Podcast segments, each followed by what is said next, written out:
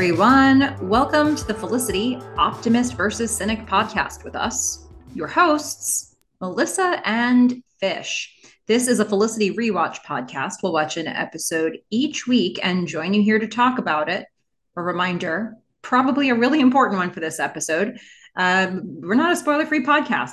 There's a possibility that we could mention things that come up in the future of Felicity, and that's just how it works. So, warning to all. I am Melissa, and I'm here with my fabulous co host, Fish. Fish, how are you doing today? I'm good today. As always, a little sleepy, but mm-hmm. we uh we like that. Seems to seems to work out for us. That seems and, to work well for the podcast. Yeah. You're doing it for the art. Exactly. I don't uh maybe I'm asleep. Maybe I'm doing all the podcasts, just talking in my sleep. That would be interesting. Well, which one are we talking about today, you might ask? We're talking about season two, episode 10, Great Expectations. The original air date for this one is January 16th, 2000. So if you remember, we were setting this up last time. This is the first episode back after a holiday break and it sure feels like it. Um, and then it was written by Josh Reims and directed by Keith Samples. Here's the episode description Felicity fumes when a medical conference gives her dad an excuse to visit her for two weeks. Meanwhile, Julie gets her demo deal along with further advances from Eric. Ben rethinks the advice Sean gave him about dating Felicity, and Noel is off to an awkward start as a teaching assistant okay, fish. this there was a lot in this episode. I was just saying to you that this is actually the this this is the most notes that I've ever written to this point. Uh, it certainly feels like to me the beginning of, of you know the the second half of the second season. Um, so what where do you want to start with all of this? Uh, I'm thinking just starting on the plane. I yeah. Mean, they're coming back, and uh, it's a they. Mm-hmm. Um, so, yeah, let's just talk about that. How um, how would you feel if your parents came to college with you? Nope. Nope. nope. That that is how I would feel. I think, Fish, um, I'll, I'll preface this all by saying, you know, when I spoiled you so hard in the Thanksgiving episode, um, uh, you know, a couple episodes back, I just, I'm kind of glad I did it because uh, it really did put a different context to our interpretation of that episode. And not long after that, we get this. Yeah. So, you know, knowing what you knew when you see Felicity and her dad on the plane, you might have already had more context to it than Felicity would have had in that moment. Um, so that might have colored your view of this opening a little differently, but no, I wouldn't have felt good if if I were in her position. Dad's coming back for two weeks. He was invited to teach a procedure at the university hospital. Uh, he could have been anywhere. He could have been anywhere. Yep. Yep. And they're flying back together on the same plane, and he's going to be there for two weeks. And you can just see, you know, how like, they don't know what to do with each other. Mm-hmm. You know, he's talking about the weather yeah. and, you know, astronomy, and, and he's trying to talk about art, but like, he, I feel like, I, I feel like in general, he's an asshole. And he is like really trying hard not to be mm-hmm. like a, a like alpha male, like I'm taking control, heavy on the conflict kind of person.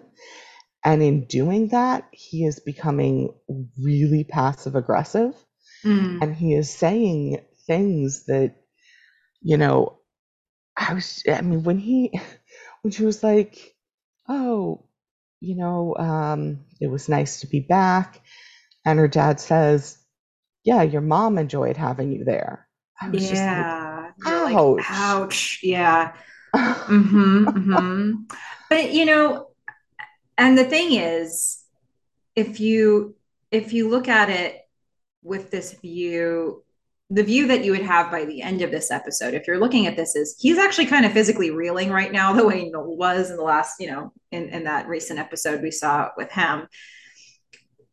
Edward Porter is a mess and his world is rocked. He's actually in this situation, kind of reaching out to his daughter as a lifeline. She doesn't know that. He- and he doesn't want to tell her, and he's not supposed to tell her.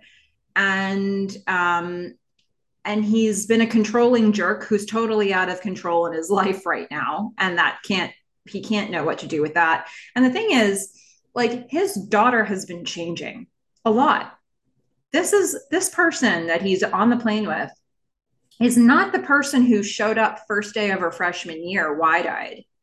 She's she's evolved to the point that she is at right now and he doesn't really know her. So when you said like you know they're talking about the weather he's talking about a gift that he got her that she frankly doesn't even really want. Um when he's, he's talking about astronomy and and he's trying to make these connections with her and he literally has no idea who she is um, and that's really evident in this way that he's trying to build a connection with her because he needs one with somebody. And that's how I can look at this from a compassionate standpoint. But Yeah. you're right, it's coming off in these like he's saying things and he's going back to that like controlling, like whenever he gets an opportunity to have sort of an upper hand, it comes out in this passive aggressive way. Um, and he just, this man has a lot of work to do on himself. Yeah, you know, I there were moments where I did have empathy with him, Mm-hmm. you know, during this episode. It's just very difficult, I think, when the person isn't taking maybe like he he's taking actions to kind of not be totally controlling Mm-hmm. and and like tell her what to do but he's doing it in a self-serving kind of way and it doesn't feel like he's really working on himself No, um no, it doesn't. yeah so it's just really hard to have empathy you know when the person keeps doing the things that are clearly hurting his daughter And she's, you know, so you know, he he says on the plane, okay, should be a good two weeks. She says, I think it's going to be a great semester, and then we get that comment from the, you know, over the intercom, oh, there's going to be some turbulence, you know, yuck yuck, um, on the nose, but yes. So two weeks. This man the amount of helicoptering that happens in this set, like the sheer amount of it. How many Yeah. times does he drop by unannounced to her workplace, to her Yeah. dorm, when she happens to be looking up whether she's gotten a class or not? I mean, she, he is everywhere.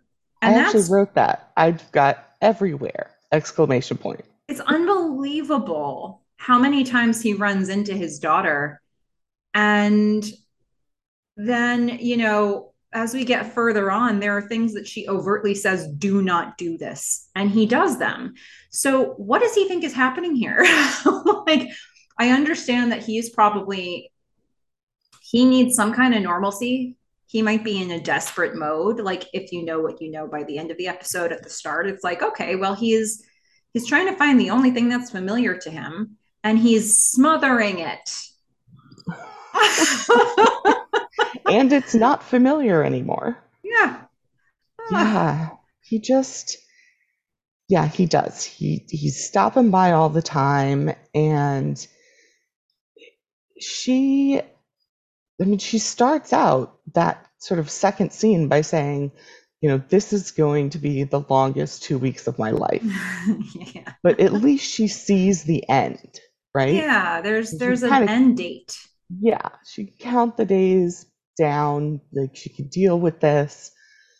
He just, you're like, all right, it's fine. We'll just get through it one day at a time. Oh, but man, yeah, he just, he, uh, just keeps popping up. hmm The first time he pops up after the plane, he shows up at Dean and DeLuca. And I don't even know if it's the first time. It's just the first time we're seeing that he's dropped by.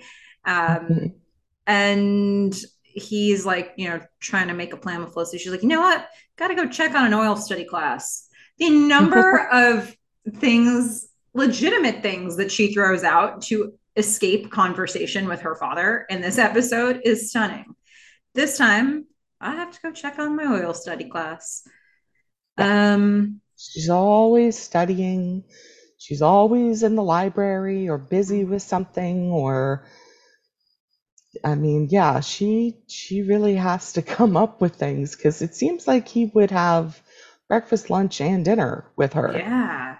And, And it- anybody she's with, like Yeah. saying she's with the people, doesn't help because he's No. like, Let, let's all go to breakfast. and they're not helpful either because they're like free food, cool. yeah. Um, way to have her back, guys. Oh, Uh, yeah. So Well, So in this situation, I, I do want to highlight so at Dean and DeLuca, as her dad is walking out, Ben is walking in. And this is a really loaded moment for a lot of reasons, because now it seems as though Ben and Felicity are on shifts together again. Ah, okay. So that happened. And so Ben is going to be in Felicity's world now, but Ben also clocks the fact that he just walked past Felicity's dad. yeah. Did he know Felicity's dad? Have we? We know that he's met her mom. I mean, didn't he? He definitely starts talking, like asking her if she's okay. I don't remember if it was in this first scene, but like if he didn't know her dad, he does by the end of this episode. Yeah, I can't remember if we've ever seen a moment where Ben was introduced to her dad as her dad. Um, that certainly happened with her mom, Mhm. but I just I'm trying to remember. But anyway, he has an inkling this is her father. Yeah, he's pretty perceptive in this uh, in this episode, and uh, we've got two things going on, right? With two different male figures. We've got everything going on with her dad Mhm. and him being a mess and just her trying to deal with it. And then we have playful Ben back, right? He's mm-hmm. giggly, he's smiling, he's being cute, he's being flirty, he's in a good mood. He has forgotten how to say Javier's name. Which is so, I don't even know why they bothered in this episode because I, I- feel like he said Javier correctly in past episodes. Uh, in all of the past episodes. So I don't know why, like this, if you removed these lines where he says Javier incorrectly and then she corrects him and it's a funny joke later, nothing would be missing. I think they just didn't want to shoot the scene over again. And so I think he just mispronounced it once and then they made a joke about it in a later scene and they kept it. I don't know. I don't know. Because he's never said his name like that. no. Like I made you go back and and do it and watch it again because I was like, why is he pronouncing his name weird? There's another uh, another word that he says that they're going to make an issue out of later. He's they're going to make a point that he says anything instead of anything. And I guess let's just tune in and try to listen to it and see if we find it before they get to that episode. It's going to be a while. Um, but those are the two words that I can think of that they take issue with and how Ben says them. But this Javier one, honestly, was So just weird. contrived for this episode. It was it, this was not a thing. Well, in in the script, it, it says Javier the 1st Mhm. time, and then later in the script it says Javier, and then Felicity corrects him. So I think he just mispronounced it in this first scene, and they didn't want to shoot it again. I mean, my assumption is that the script that you're seeing is the script before it was shot. Right. Um, well, So I, I would think that that was intentional then. then why would they have written Javier the first time?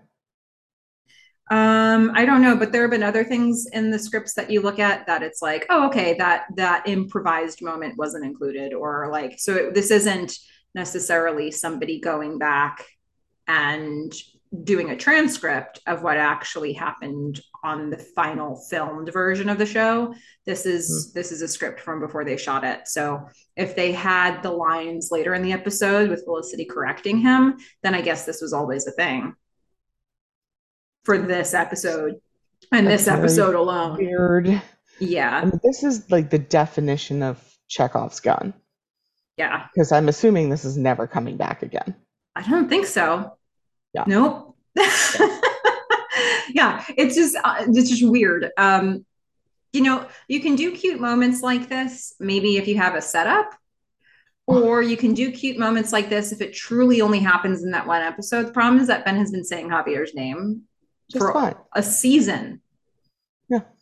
So okay, that's Yeah. fine. Um, But so he's he's uh he's flirty, he's in a good mood, he's ready to swim and he's starting over. You can tell, you know, there's something going on with him. And yeah, this and is Felicity's not ears are perked up. She's like, "Why are you so? Why are? What's happening for you? Why are you in such a good mood? Did you get a raise?" yeah. He's like, "No, I didn't get a raise. I've decided to date you." Um but like he like this isn't a real reckoning. This is I I don't know. It's like he just decided, all right, I I I'm just gonna date her and You're gonna have to get comfortable being in this murky place for a while.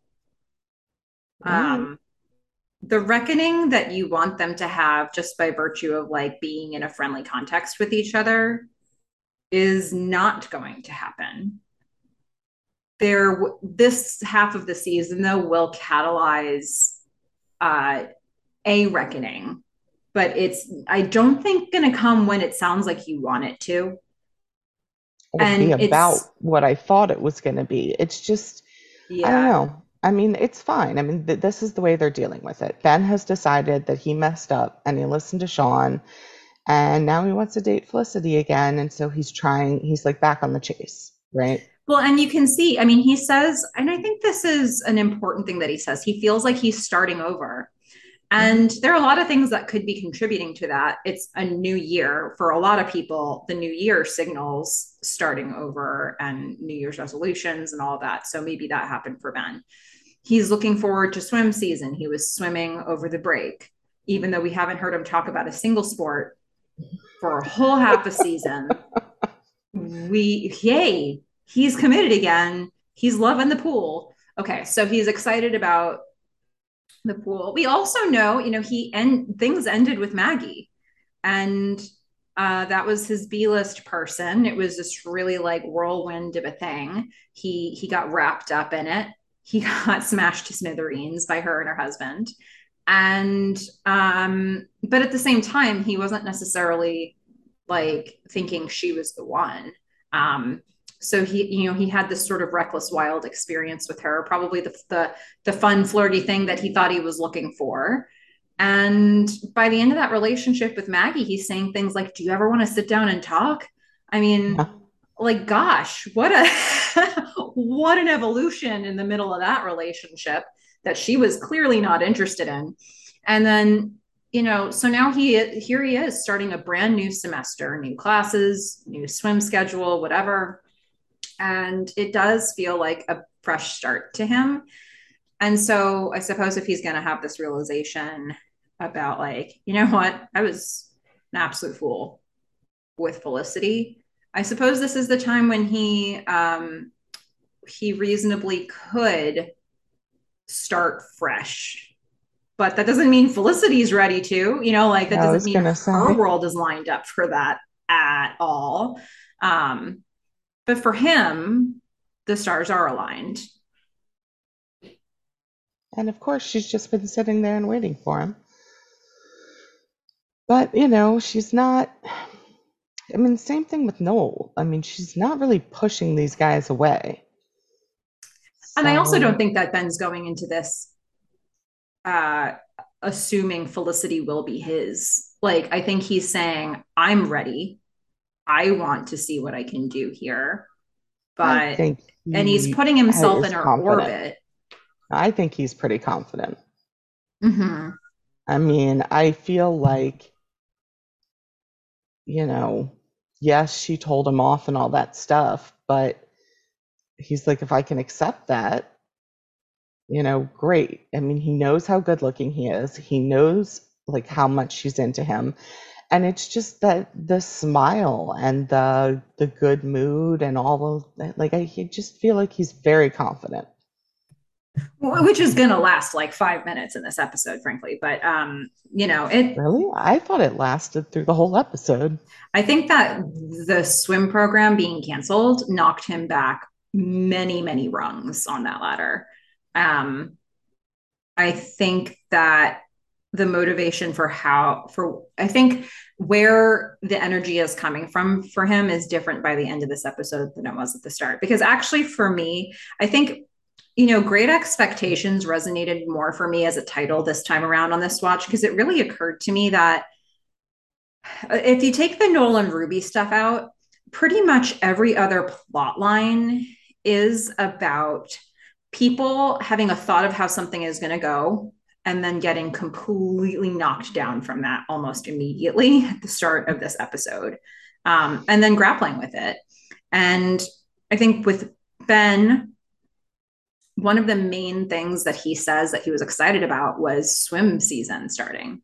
And it's part of what makes him feel like he has a fresh start. It's something he was working on all throughout the break and was motivating him to come back to school. And it's ri- and it's ripped out from under him and the like uh i don't know. Like the coach is like hey um oh did i not tell you? No no swim Yeah. program this year. It's like wow i feel like that would have been a call with the swim team or something. Um not so haphazard as all this but he just it really catches him off guard. And i think that like the rest of this episode is him being kind of reactive instead of forward looking Yeah, I mean, I do agree with the swim program that he he was disappointed, yeah. But I still feel like I don't know, he he's still in uh, chase mode for for Felicity. mm-hmm. And so I do think that is adding to his good mood. Like I think he gets flirty and stuff like that. Mm-hmm. And and I don't think, you know, swim swimming being canceled completely derails that. Um, i think it makes it the only thing that he has Yeah, I was about about to say that. Uh, It's sort of what he's leaning on now. Yeah it's like the only thing he has left. I mean swimming for him we know he got into swimming because he was like well what is it that i have? Everybody that i know has their thing. What's my thing? And in season one he settled on swimming as being his thing and then that's not it anymore. Sorry ben. Um yeah it's I guess, you know, we'll probably unpack all of these things more as we get to those scenes as they actually unfold. What we do see happen next, though, is that Ben and Sean have a conversation. And this conversation uh, f- feels pivotal for Sean. Um, and I don't know that, that this really struck me, this conversation. So I agree. I mean, his his dream is dead. It's dead. Nobody mhm, wants smoothies. He's mhm, devastated. yeah. Yeah. That's all I took away from it. Okay. Okay. That's your takeaway from this whole conversation? No, but Okay. you know. I mean, okay. Smoothies. R.I.P. Smoothies. Uh yeah, well, mm, okay. So um so it is. So uh, the that's one thing that's happening in the conversation, but all the other stuff that's happening in this conversation is Ben says, I think first of all, the store that they're in, this is the same store that uh, Felicity and Elena were in for the Thanksgiving episode, right? I don't know. They all look the same to me. They all look the same to me. I feel like we're going to see a store, a convenience store, a number of times in season two. And apparently, no matter where all these characters are in the city of New York, they always go to the same convenience store. Um, okay. So this is the location we have. Okay. So Ben and Sean are now in this store. Ben says that he thinks Sean was wrong about his advice advice about Felicity. Sean's like, "What? No, that was the greatest advice I've ever given anybody ever in the history of the universe." And and this time so it's sort of like we're revisiting this conversation. It's like this conversation happened at the end of at the start of season 2 and Ben was not willing to stand in his conviction and he folded and he crumbled and he let go of Felicity.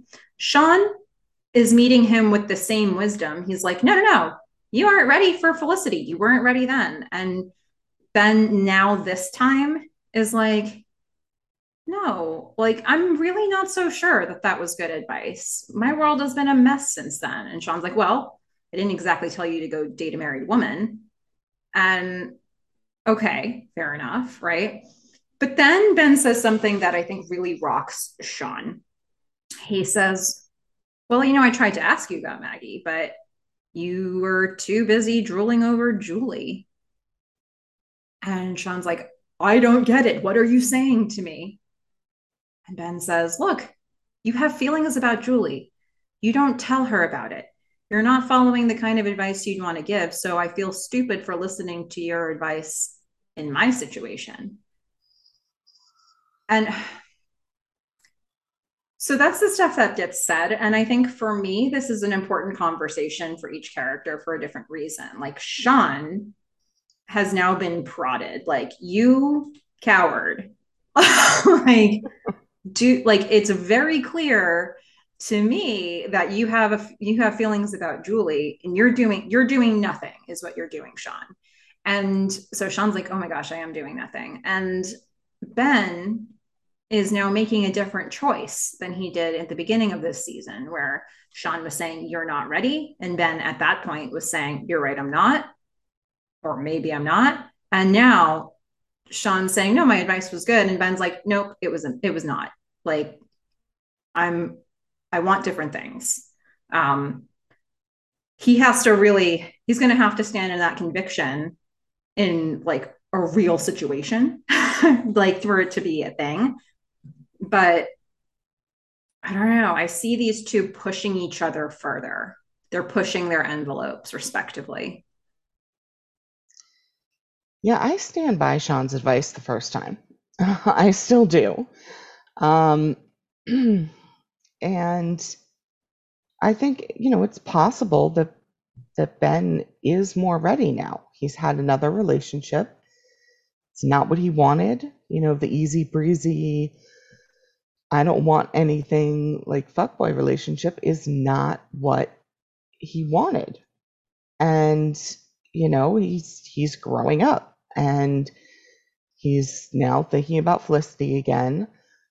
You know, Felicity was unavailable because of David and frankly they just weren't near each other, Mhm. you know.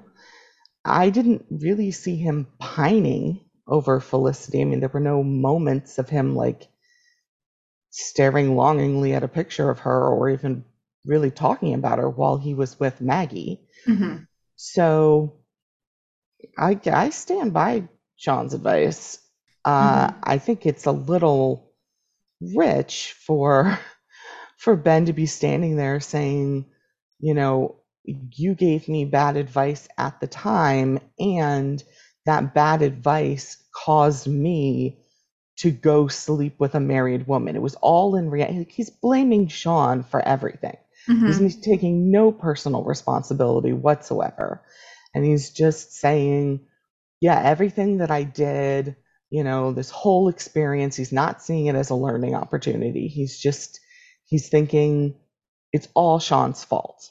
Mhm. Now, Sean, on the other hand, and this part doesn't even make sense to me because so Ben says, you know, I tried to talk to you. You're you're drooling over Julie. You're not doing anything. First of all, Ben and Julie dated. So the first thing that Sean should be doing is having a conversation with Ben. Mm. But this seems like Ben is fine with it, right? Mhm. Um, and then, you know, now that that he has not only gotten the okay, but sort of as you said, like the prod ahead, um, you know, Sean's advice was not to date Felicity. And Ben is like, you know, you're not following your own advice. Actually, he is following his own advice. He's Mhm. not dating Julie. Mhm. Um, but you Well, know, I I think from Ben's standpoint, he's thinking maybe not in literal terms as that, but as saying like, what kind of relationship advice should I be taking from a person who doesn't really know how to pursue his own relationships? yeah, and and I think had he said that, that would have been a better point. Mhm. Um, Mhm. because I do think Sean is, you know, ready for Julie. She is just absolutely 100% not interested in him. Yeah. So You I, I just mean, know that there's this like, yeah, Yeah, there's I this mean, he hammer that's about to be brought down I on Sean at some point. It's just like when. it's like he Um, has to say something and get it out there, and then she has to reject him like hard. Mm. And I don't know if they like continue like living together or whatever, but you know, I mean, maybe Ben's advice should have been like, don't have Julie move in when you're in love with her and she doesn't like think of you as a viable dating like entity. Yeah. Well, and I do think that that is, um, you know, there's a difference between doing and coaching, right? I think there are people who can, I think for many of us, we can look at somebody else's situation in almost any arena and see it more clearly than we see our own. Or even if we do see our own situation clearly, we're so invested in safety and so invested in, I don't know, fear that um, that maybe we don't even follow the advice that we know we should follow for ourselves. So, like, maybe Sean's giving good advice to Ben, and whether or not he sees the situation clearly that he has with Julie, he is unable to apply principles of smart relationship management with her. And so, you know, Ben's kind of looking at it and thinking maybe this disqualifies him. And I don't know that that's necessarily the case because I think that somebody not being able to implement something in their own life doesn't mean that they aren't seeing your situation clear clearly. Um, so you know, but for for Ben, it's like calling into question um, you know, I, I'm going to need you to show some improvement in this aspect of your life, Sean, if I'm going to be listening to your advice in this way. Um, and I think, you know, with Ben, he is only a partial way through the growth that he needs to go through here to really even think about being in any sort of relationship with Felicity. And frankly, from what they've set up in this episode, Felicity has a lot on her plate right now that has nothing to do with relationships of any nature, you know, aside from her family. So like um I think the conversation that Ben's having feels about right for where he is in this moment. He is willing to say you know, uh where last time it was like you're not ready for Felicity and he was like he just crumbled. He just crumbled under the pressure. He cracked and he sabotaged the relationship with Felicity. And he's not in that place right now. He's willing to say, That doesn't feel like the right advice for me anymore. But is he willing to take full accountability? Is he willing to go as far as you want him to? I would say not yet. Yeah, I mean, again, we we just see it differently, right? I don't think he crumbled last time. Mm-hmm. I think he he got good advice and he took it and it was the right advice and it was the right thing for him to do. If he couldn't be with Felicity like without trying to change her mm-hmm. into another person, he shouldn't be with her because mm-hmm. her feelings are that strong. Mm-hmm. And so that sucks for us as an audience, mm-hmm. right?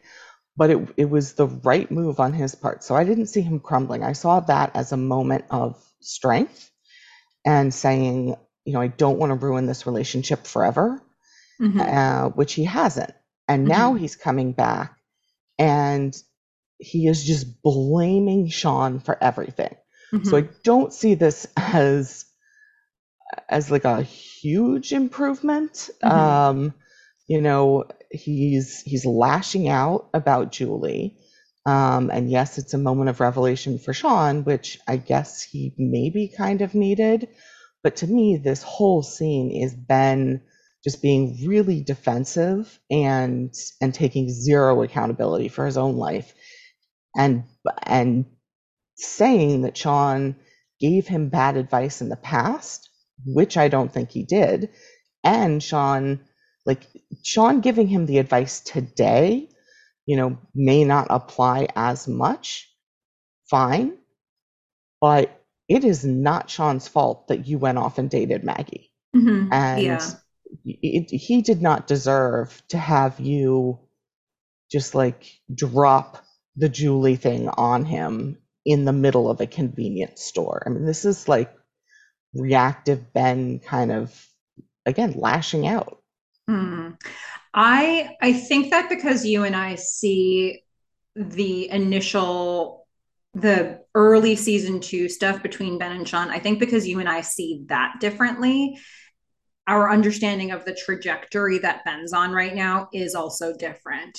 So for me um you know, I think Ben was really not able to process his own feelings about Felicity and Sean planting ideas about that situation in his mind catalyzed a situation that he was not processing at all. I think that him having this conversation with Sean is certainly imperfect and not Ben taking accountability, but Ben saying, I'm gonna, I think I do need to listen more to my instinct in this situation um, that and so i think he's he's sitting in a different place. It's not it's not an endpoint. It's a part it's part way through the journey. But in your situation if you're if you're thinking about it as sean gave good advice and ben realized it was good advice i don't give ben that much credit for i don't give ben that much credit. I think that he was I think that he kind of wished he could do something different in that situation. And I think that he was a coward. Um, and I and part of why I'm thinking that is that there's going to be a conversation later that I'm trying not to let it cloud my brain too much. Oh, I full on believe he was a coward. I called mm-hmm. him a coward, but it was because he made Felicity break up with him the same way he made Julie break up with him. That to me was the coward part. Like, I think for me, the coward part was that he actually wanted to be with her and that he, I think he actually wanted to be with her and that yeah. he allowed himself to think he wasn't ready. And maybe he wasn't ready, but I don't think that that was in his mind before Sean's conversations with him. So I think he was really unable to process his feelings and I don't think he was able to have a true self awareness in that situation. I think he was absent of self awareness. He would have been fine, like doing road trips with Felicity and all of that. And in your position, you're saying, well, that's not him having the relationship Felicity needs to have, but I don't think he would have processed that at that point. And so.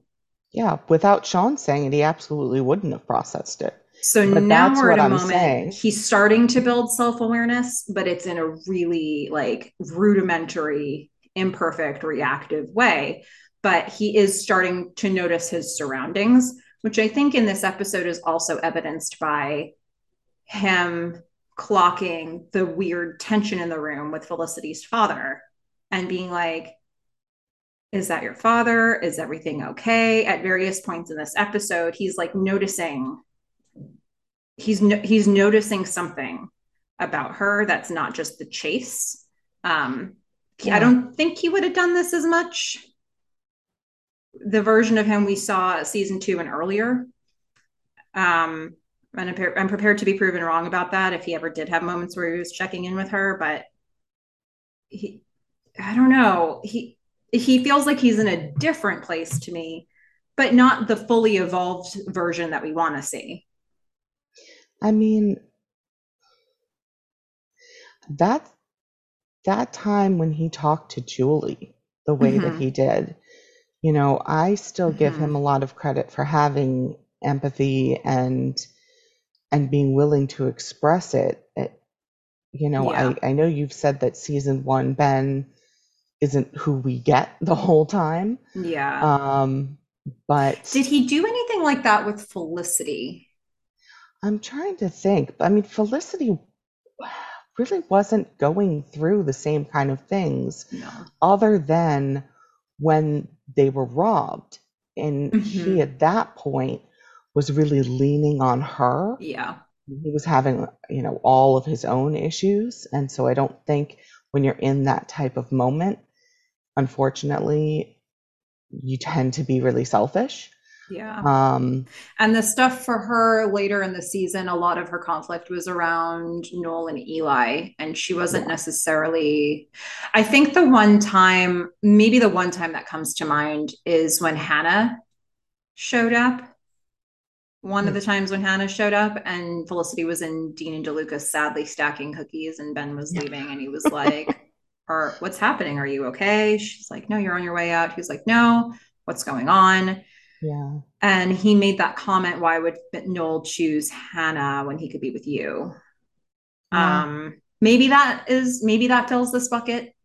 Um I also think that that writing that thing in her yearbook was part of his personality. It seems to me like he he genuinely just you know was a nice like he's just a nice guy who unfortunately is you know has some major flaws like gambling and fighting mm-hmm. and not knowing who he is and and having violent reactions mm-hmm. and lashing out but like don't we all at some point at least with words mm-hmm. um but i generally have i don't know i think because things weren't all probably as serious in high school i, I just feel like he was a popular, nice guy, maybe hurt people, just going through life because he didn't realize it. Mm-hmm. And I think you're right. He is, he's making that evolution from just like reaching out and being nice because it's something he wants to do to actually figuring out when to reach out and like having more actual empathy and like figuring out who he wants to be in in his relationship with other people.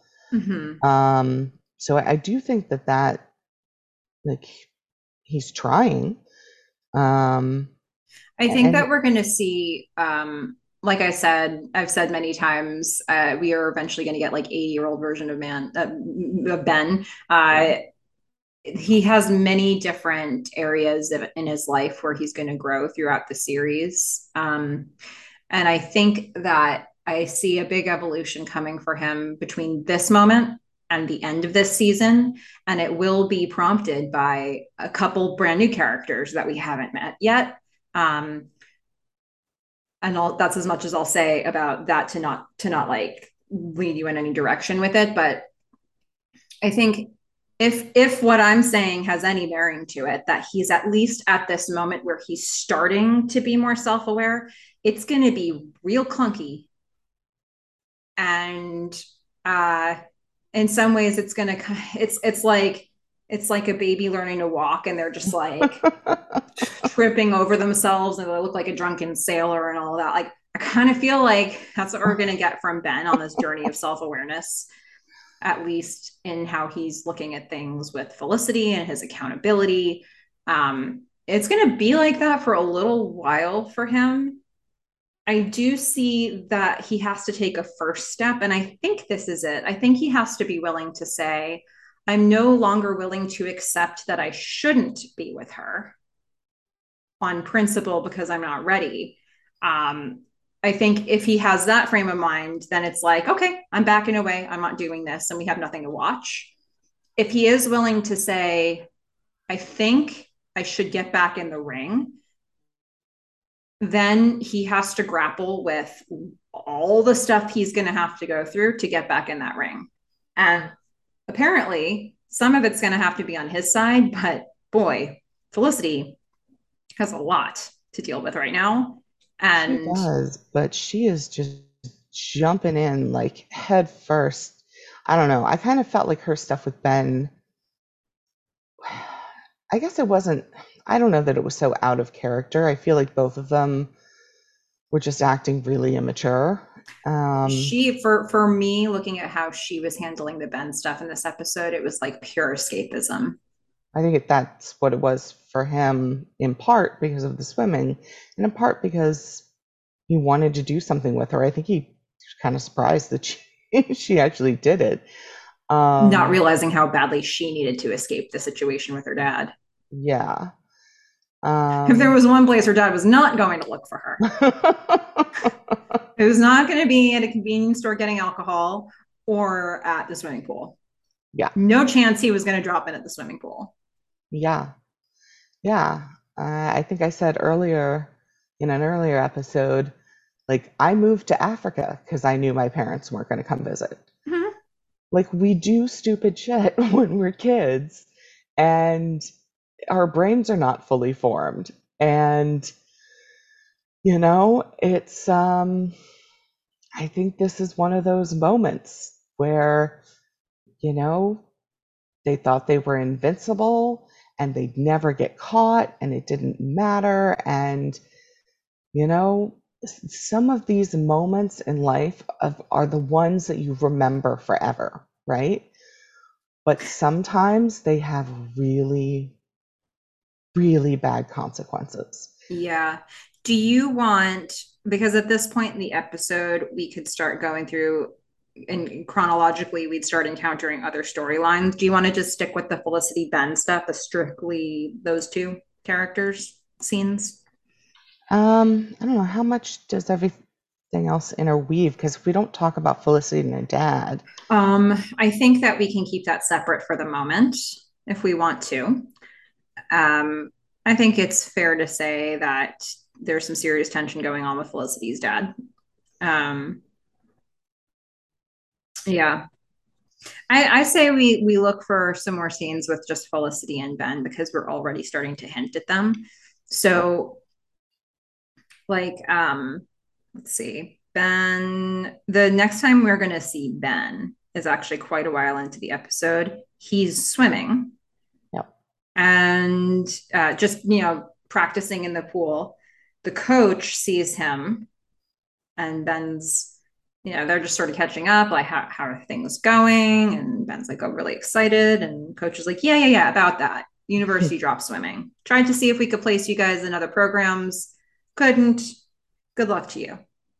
I mean, I'm guessing maybe that's where Lynn went. I don't know. Ah, uh, man. So but, such a bummer we don't ever get Lynn again, but no. Um so but let me tell you, when when I saw this scene, just initially, it made me so happy. I could I could literally smell the chlorine. Yes. And oh, it just it just made me so happy. And, and I can tell you, I remember watching this episode with you in college, and you were very, very happy to see the pool again. It's so great. I just, I don't know. I just love water polo. I love the pool. I love water. It just, I don't, I don't know. It, it's like pure endorphins for me. So I was super happy.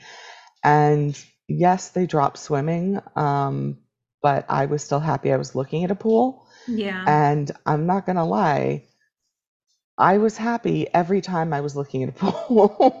That's how you felt the first time we watched it as well. I remember you yeah. watching the, well, we'll get there later. Um, Ben, Ben, though, Ben is not happy to be looking at a pool. He's disappointed right, right now with life. Yeah. And I, I will say, so look, if you're an athlete in college and you're on a team, you're on a competitive team, my experience is that while you were only in season for a portion of the school year, and so during that part where it's your official season, you have meets or competitions, you definitely are practicing. You are also practicing outside of that window of time. Absolutely. Like, and whether practice. or not, yeah. Now, in in our situation, we we had specific rules for our university where between certain dates you could practice and you could have a coach and outside of that you could do captain's practices which is like everybody would be in the arena or the gym or the pool or whatever and maybe you wouldn't have the coach guiding practices but you were still practicing. Yeah. Like we had hours that certain amount of hours that we were allowed to do whatever the sport was both in season and out of season which actually made it very hard to compete with other schools that didn't have that restriction. Agreed. Um, but on the other hand, we also had time for studying and mm-hmm. you know i mean i i'm sure you were in the same place i was um, but we didn't know each other yet mm-hmm. when sort of in the first was it a whole week where we as freshmen came in before everyone else came in and we had to go to like a bunch of stuff. It was like orientation. I think it was a whole orientation week. Yeah. Um, and they took all of the athletes and they put us in some auditorium and they had this guy get up on stage and like tell us about how it is to be an athlete and now i feel really bad because he talked a lot about throwing up um, but hmm. he said one thing to me that always stuck with me he said academics, athletics, personal life. Pick 2 mm-hmm. And I feel like we were able to have all three because we had those limits. I mean, in season, especially, it was hard because we traveled like every weekend but 2 mm-hmm. second second uh, semester. Mm-hmm and then I was abroad for a semester. Mm-hmm. So like, but in those three semesters that I had, um, where I wasn't doing anything like that, like I felt like I was able to to get out and and do stuff and like have a bit of a personal life in addition to yeah i don't know if i agree with uh, i don't i don't really remember that person speaking but i um or being there for that. But i i not only did I have sport academics, and for me, the most personal life I've ever had, um, which may not be saying a lot, but it was for me. Um, I also had jobs. Yeah. I always did work study jobs. So I, eh, I don't know. I mean, yeah. So uh, basically, what we're saying here is even with the restrictions that we had at our school around when we could practice and when we couldn't and how much we could practice and who could lead it we still practiced our sport outside of competition season yeah all year so all year i just don't i mean this is uh maybe as weird as it is like my biggest issue with the episode construction that they're just like meh, this is a thing again. And now it's not. And we're supposed to believe Ben was always serious about it, even though he's never been given an opportunity to practice or talk about swim practice or anything. Um, so it is a little weird. A little weird. Yep. um, that it's like we're supposed to believe it's such a big deal when the audience hasn't even thought about this for the entire season two. And I mean, let's think about the audience for a minute. I, I don't know how many people would have been really upset to see Ben swim some more. So, mm-hmm. especially if they, you know, kept the shots above the speedo area. Mm-hmm. Um, speedos are not sexy. Just saying. So, yeah, I think I don't know. It, it would have been fine to to do a little bit more with that, but you know, we've had a lot going on, I guess. I mean, I don't see it as strange that a program is suddenly canceled. We've seen this before. We've seen it at our oh, school. Yeah. Um, so I think it's not at all unusual that like a coach wouldn't even know that it's happening until the day they get the call. I do think it's weird the way he just like thought it was such an afterthought to tell his athletes. Um, that's strange to me. But the bigger, just I query whether Ben, we just he was probably serious about this the whole time, and we were never shown a single thing about it. Is what I want to believe here, um, based on the level of enthusiasm I see about him, and unfortunately for most for for anybody in the audience who never did sports or wasn't athletic this would whole thing would be totally out of the blue. And meanwhile, I was sitting there wondering, when are we going to see him in the pool again? like, but if if you're not thinking that way, you're just not thinking about sports at all in the context of this show. And yeah. that's fair because they didn't write anything in to make you think about it. Yeah. I think it's a fair criticism. I don't know that um I don't know that it makes such a big deal.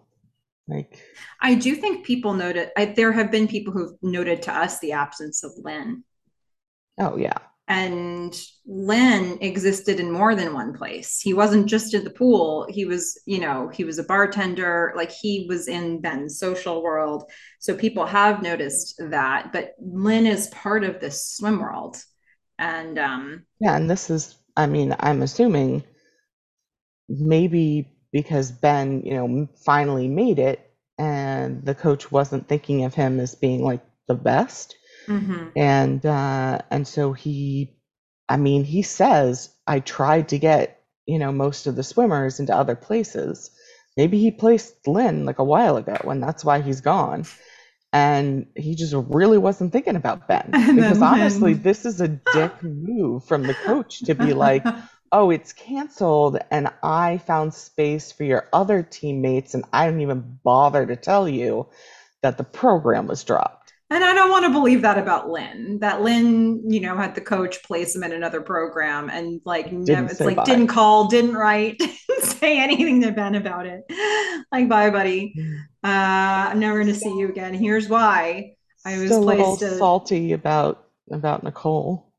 Maybe, but I think we're meant to understand that that Lynn knew Ben wasn't interested in Nicole and that Nicole was doing these advances yeah. on her own.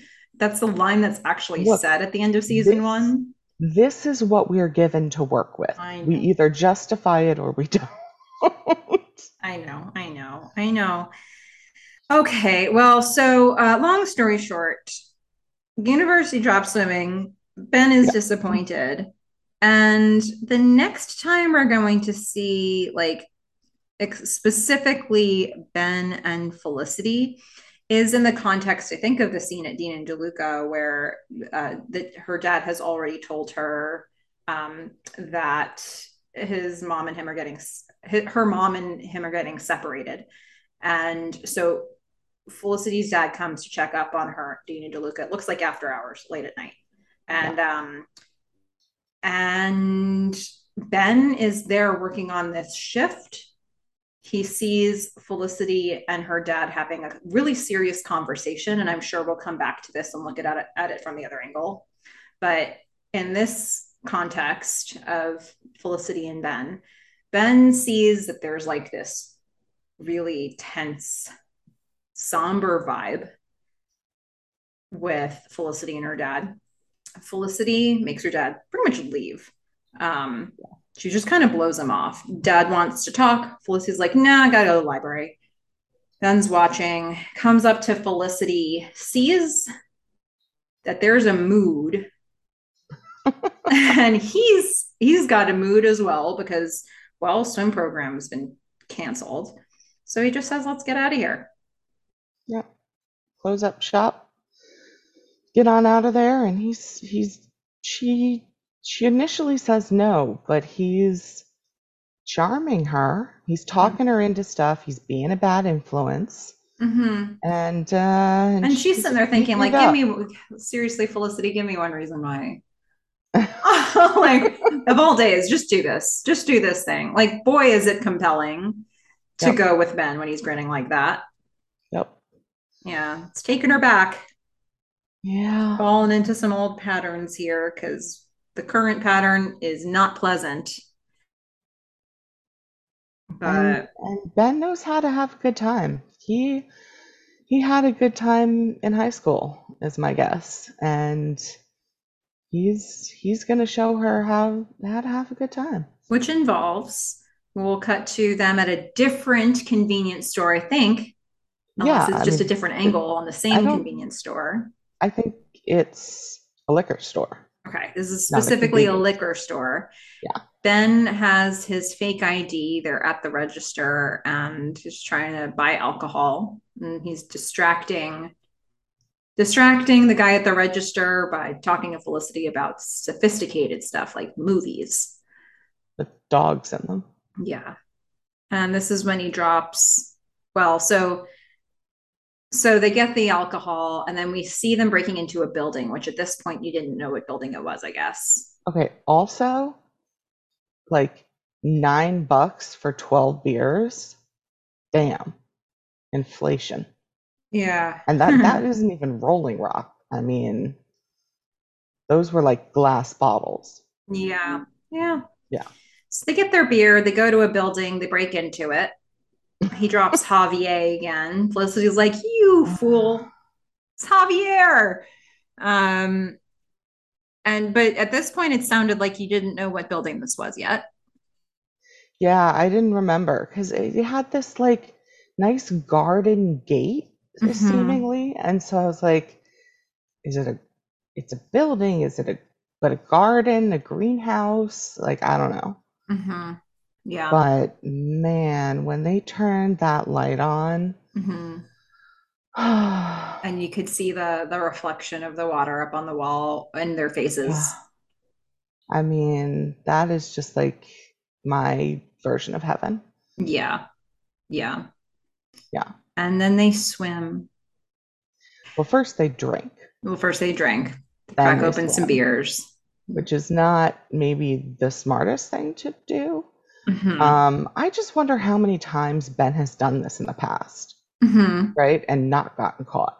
Yeah, maybe a I bunch. It just really sucks that the one time he got caught is with Felicity. You know. Well, I am secretly very happy about it because because of this, we're going to meet a new character, maybe two episodes from now. Um, that is my favorite character one, one, one of my favorite characters. Yeah, Dr. Pavone. Um, but yeah, so they, they crack open some beers. He coaxes her to go into the pool. She cannonballs in. Yeah. They're having some banter. No, he cannonballs in. He cannonballs in. Okay.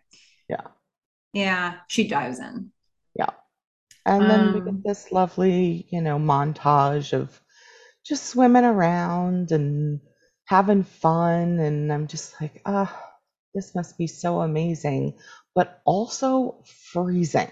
Yeah. I mean, there was no uh there was no steam coming off of the pool, which I can tell you from being in the pool in the winter. Mm-hmm.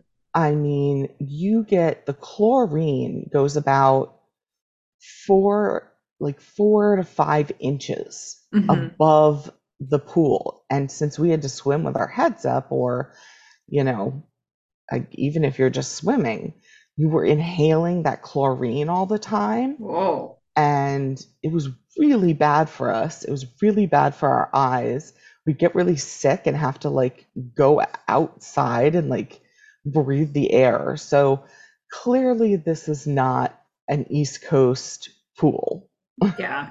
They were on the West Coast. Well, funnily enough, you know, what is it with sports making you inhale things? So the uh gymnastics, it was chalk dust. Oh my Ah, goodness. So much chalk dust. It was yeah, magnesium carbonate or something like that. I It was everywhere. It would get all over you, all over your leotard, all over your body, all over your hands, all over your face. We'd put it on those things if it wasn't there already. Uh, probably not. I'm assuming there's, you know, you probably don't want to breathe in a lot of that over your life, but too bad. Yeah. Um, yeah. Yeah. So I remember I, I remember the first time when you went, well, I remember when you and I watched this in college. I remember you watching the scene with them swimming and you were like totally wrapped up in it. And it made me think it was transporting you Yeah. to you doing something like that. Maybe not like a break-in situation with alcohol, but like the something about it seemed to be resonating for you as like a life experience. I mean, many. Mhm. Yeah. I mean, just doing the, I have been doing this my whole life, like ever since I got in the water, just sort of like submerging myself and like swimming around and like laying and, you know, sometimes with friends, sometimes alone. Like it's my happy place. Yeah. Um, and it's amazing. And I suggest everyone go do it, but not like this. Don't get Yeah. busted. Just Yeah. do everything else. Just don't get busted. And also don't drink too much because and have camera water. work and music like this if you can. If you So can. the And a good looking camera guy. work was gorgeous. The the shots from underwater, the shots, just the way they had lit the whole room, where you could see the reflection of the water on the walls, and Yeah. um, it there was a real ambiance. They showed a lot of wide shots of the whole room itself, and you know, and then getting close up on Felicity and Ben, and then underwater, just all these different really cool angles. I, it, it seems to me they must have spent a while getting footage of this because they wanted to make it a whole thing. And I will say, I loved the music behind it. And I can't actually imagine this scene with any other music, but it's not the original music. The song we listened to was Primitive Radio Gods. It's called Skin Job and it felt very like echoey and i don't know it felt like i was underwater listening to that song for some reason um i don't know i think i have to think they spent a while shooting this part Yeah, it's tough to shoot underwater. So just setting up the cameras and everything because this crew wouldn't have had to do that very much. You know what? Now that I think about it, every time they've given us shots in a pool, like remember uh, when they showed Ben trying to, he was trying out for the team and they were like tracking him behind Mhm. him through the water. It's always been Um, above the water. Yeah. yeah, they have done some really creative camera work in pools. Yeah, that Um, was that was a very I, I really enjoyed that shot when they were following him along. mhm. Um, but yeah, I mean, I don't know. I just I I think it's just also worth saying like they have dialogue in the pool as well. It's not just swimming montages. Um, Yeah, they do. But for me, it was more about the swimming yeah, it was more about the montages. swimming. And, you know, I mean, here's the other thing. When you were part of a varsity team, eh, the place that you're in kind of becomes your home. I mean, I don't know if you felt this way about like the gym, Yes. but like, would you have hesitated to like go to the gym after hours with your your teammates? I mean, it's your home. No, we had a key. Yeah. So like if he was on the team, my guess is the guys were there like not all the time, but like a good amount of the time. Like they just not not necessarily to practice, just to like hang out and mess around and do We would have whatever. sleepovers in the gym. Yeah. So like I don't understand why it's well, maybe since they cut the program, but like had the program still been around, I don't think this would have been one second of an issue. Like that campus security guard would have found them. He would have said, I'm on the swim team, and the guy would have gone away. hmm Yeah. I think um, on our team, the captains had a key and the underclassmen or anybody who wasn't a captain didn't. But there were a lot of times people were in the gym and outside of practice time, a lot of times. And, you know, sometimes conditioning and sometimes just, you know, hanging out. Yeah. Um, Like you, you really do feel entitled mhm, to the space because you spend so much of your life there, you Yeah. know? mhm. So, like, I, I, I think that probably maybe played into it from whoever was writing this. I think they wanted to make it seem, you know, kind of otherworldly and romantic, but also like like he he felt entitled to be there and she yes needed to get away from things but also kids think there are no consequences for anything ever Mhm. um And she didn't know where he was taking her from what we saw. In Dean and DeLuca, he said, let's get out of here. He didn't say, let's go buy beer and break into the pool. He said, let's get out of here. And so Yeah. I don't know at what point she figured out where they were going.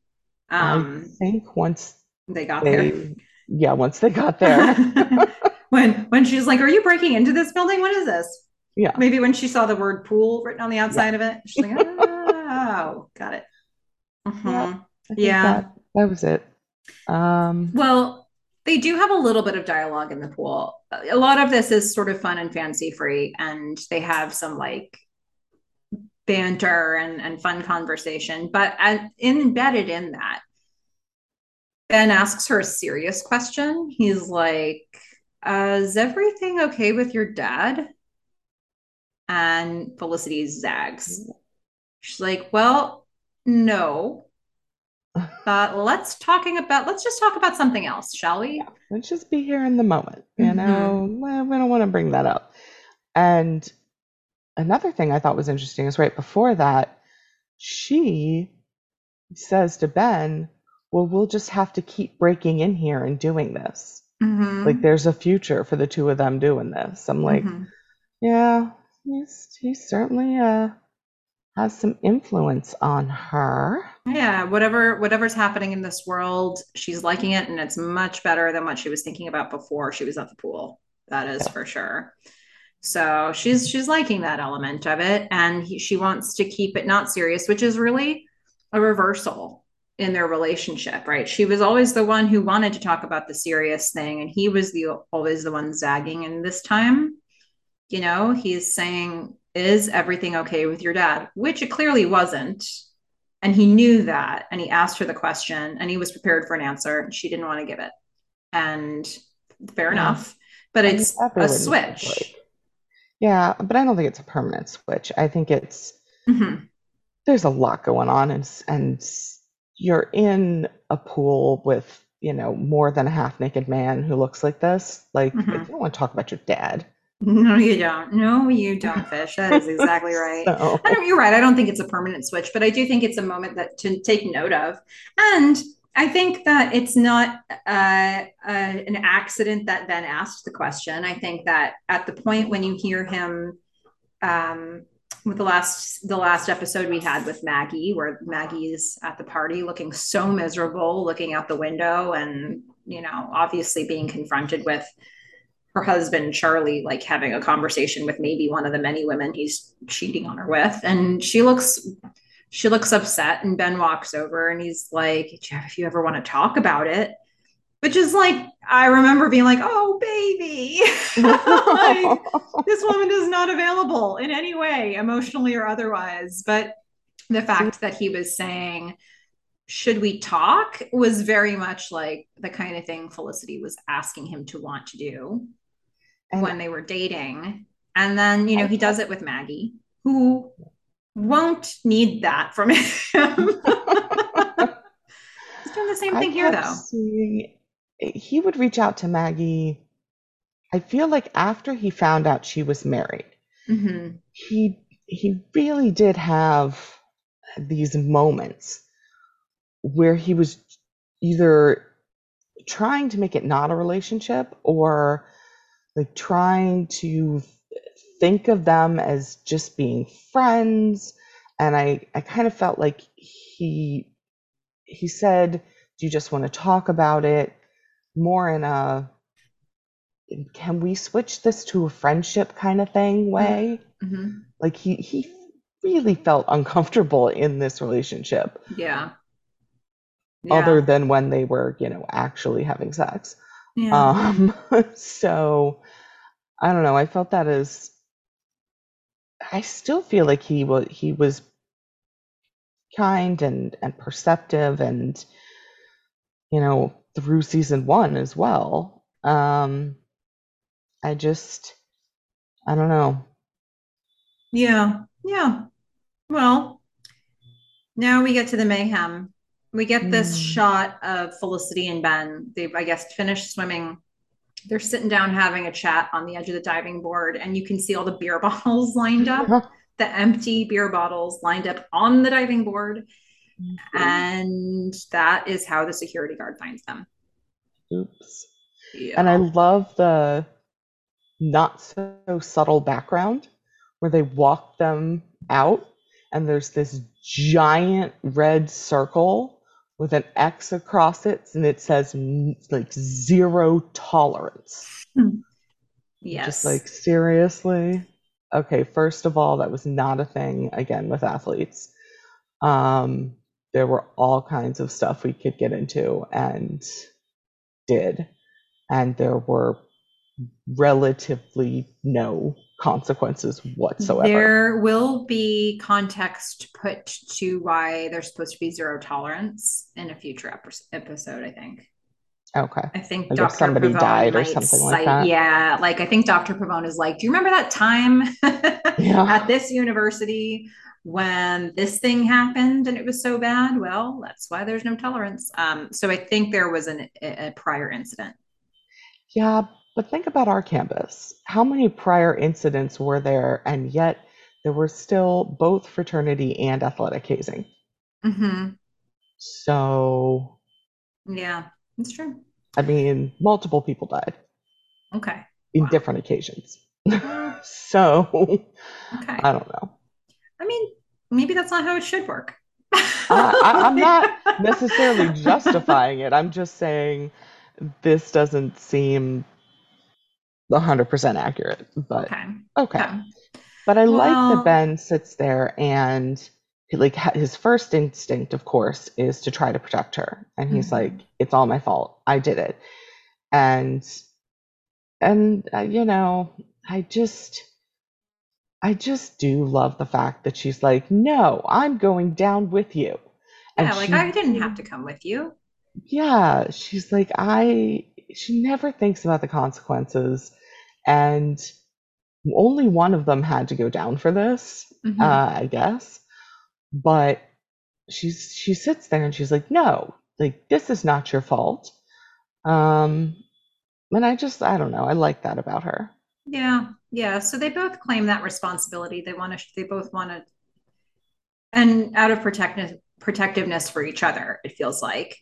Um, and Ben says, and Ben says he's sorry, and but then he says, "Still can't believe you actually did this with me." Right? I mean, I think he was shocked. I was kind of shocked.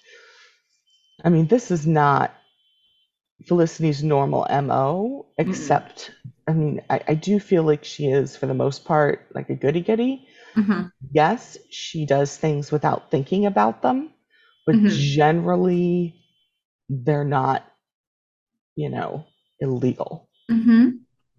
Yeah. and she had just had it like she had and we'll go through why she had had it but she'd had it and sometimes you just have had it and you need to get away you need to have a beautiful pool scene and and just enjoy life for a moment yeah. and it was all getting a little too heavy, wasn't it, for her? Yeah. And she needed a reprieve from that for a moment, even if it And I'm was. yeah, and I'm glad that I mean, obviously they can't expel them because, you know, two and a half seasons left. Mhm. Um, but you know, I'm I'm glad that that's not not what happened because I just I think that this similar to when Felicity wrote Ben's paper, right? Mhm. It's a mistake. Kids make mistakes. Yes, sometimes bad things happen, but guess what? Kids are always going to make mistakes, Mhm. and ruining their lives further is is not a way to deal with that. Mhm. Yeah. So, and I think that's true of adults too. Sometimes people have just had it, and as long as, you know, you can see it as a one off and people learn to deal with things differently, and there's some sort of effort on that part, like, let's try to not ruin their life. Yeah. Yeah. Well, let's circle back now to some of the things that we missed from earlier in the episode. Um, I say we talk about Felicity and her dad, and maybe we meet we weave in. to me, everything but like Ruby Noel stuff is kind of an outlier in this episode. We could potentially talk about everything else, or we could just focus on Felicity and her dad. I would say let's do everything except Noel and Ruby. Okay, we'll come back to that at the end. Um, otherwise, we have to also drop this Felicity Professor Elliot moment that I really enjoyed. hmm Okay, well, so uh, we've we've sort of set up the whole beginning of this, where again, you know, just to reset it, Felicity's dad came back with her. Uh, he's supposed to be there for two weeks. He's dropping in a bunch. Now, we've we've already seen him drop in at Dean and DeLuca once. Next time we see him drop in on her, she's looking to see if she got the oil painting class that she wanted. And she's like, I guess they've posted on the wall who got the class. So she's up next to the classroom looking to see if her name is on it. She's doing this whole voiceover about how, you know, she once was trying out for a, a play in school or musical and she No, wanted the she wanted to be in The Wizard of Oz. She wanted to be in The Wizard of Oz, and she wanted to be Dorothy. And she tried out, but they gave it to some other girl. Mia Bono. she had to be a flying monkey. Yep. So she's telling us about how her great expectation of being Dorothy was squashed and she had to be a flying monkey. And then blam, she's not on the list to get Yep. the class. And she could be on the waiting list, which I guess is the oil painting equivalent of being a flying monkey. I suppose so. And she has this conversation with the teacher outside the classroom, the professor, and she's like, Oh, just checking to see. He's like, Oh, you didn't get in, did you? She's like, No. And he's like, You're the one that did the carnival games, right? You're the one that did the the forks. You're the one that did the and she's like, No, I did the faces. He's like, Oh, right. It was great. It was great. Yeah. He was like, Yeah, that was good. There, there were just a lot of applicants. You know how you send out those those unfortunate emails when you have to turn down candidates yeah. for a job and you're always like, we had such a great, you know, applicant pool. Even if two people apply for this job, that is the email you send to the person who didn't get it. Right. Mhm. So this is this is his version of that. It's like Yeah. there were so many great applicants. I'm sorry you have to be a flying monkey. Mhm. And then bam, her dad shows up again. And I wrote Ah, everywhere, exclamation guy. point. This guy. It's like bonding with your new professor. Ugh. And Felicity gets honest. She says, actually didn't get in. And now her dad's like, what can I do? How can I help? Can I call the dean? I have connections now. I t- teach here. They might care if I call. She's like, do not call anyone. Thank you. Read my lips. I'm going to say it very slow. I mean, she is patient in this moment because I had only seen her dad on the plane at Dean and DeLuca and now here. I'd seen him three times Mhm. and I was already done with him. And you know she's seen him more than this. Right. And so I'm like, she's being really patient. I mean, if he, I, I just can't, I can't even because for him to say, oh, should I call someone? Like, again, I, I'm, I'm trying to be sympathetic. Like, he wants to do something for his daughter, he's trying to fix it, but man, back off. And let's look at what the real result of this is in the moment. She has got, she has now not gotten a class that she obviously wanted, that she had told him about. And she now has to reassure him it's not a big deal. It's fine because she doesn't want him doing something embarrassing or humiliating, like calling the dean to try to make a claim for her. Mm-hmm. She's having to say it's not a big deal when she's actually kind of crushed in this moment. Yep. Dad, get a hold of yourself. It made me mad. I was mad at this scene. Yeah, yeah. He just appears to be totally oblivious to the situations that he's putting her in. It's like he needs her to be in those situations regardless of how she feels about them. So he's not even going to ask. But it's all about him. Yeah. That's my problem. Like, I get that he's, quote, trying to solve something for her, but like, she doesn't need him to solve something for her. Mhm. She's her own person. That was the whole point of her not going to do, you know, a West Coast school Mhm. and getting away and dropping pre med and, you know, she's becoming her own person. Yeah, And I mean, listen, Edward Porter, what signal have you received from Felicity in the past two seasons that's made you thought she might be into any of the things that you're doing here? Yeah, and but the thing is, he is now insecure in his own relationship. He doesn't know what to do to help. You know, he's going to kind of fix it mode. And and while I get that and I'm trying to be empathetic about it, it's just I've been on the other side of it so many times that it's Mhm. very hard for me to get there. It's hard for both of us. And so, listeners, you may have more empathy here. Yeah. Uh, we don't. We're trying. I think we're trying. I think We are saying, trying. look, he's going through a hard time in his relationship. And this was even the thing I was saying in the Thanksgiving episode. They're putting her in these positions. Her parents are putting her in these positions because they need the normalcy that she creates. They need her as almost a lifeline. And in this situation, Edward Porter really needs his daughter as a lifeline because he is not even in a unit with his wife anymore. His Well, wife and- doesn't want him around. He doesn't seem to get why. Although I'm willing to bet, Edward, Yeah. there were some clues. um, but anyway, you know, he's I feel like he needs her to need him. yeah, And that's why it's about him because in the next scene that we see him in, and we already saw this on the plane, he's given her a telescope mhm. because well, we don't see him in this next episode and this next scene that she has with uh, Julie and Elena. But I do think this adds to the context. yeah. Um and he he's given her a telescope Mhm. because he liked astronomy. Yeah. and there is no reason you know for for her, him to have given her this Yeah. and and she is still i feel like there's so much she does so much lying to him you she know? does a lot of she does a lot of lying.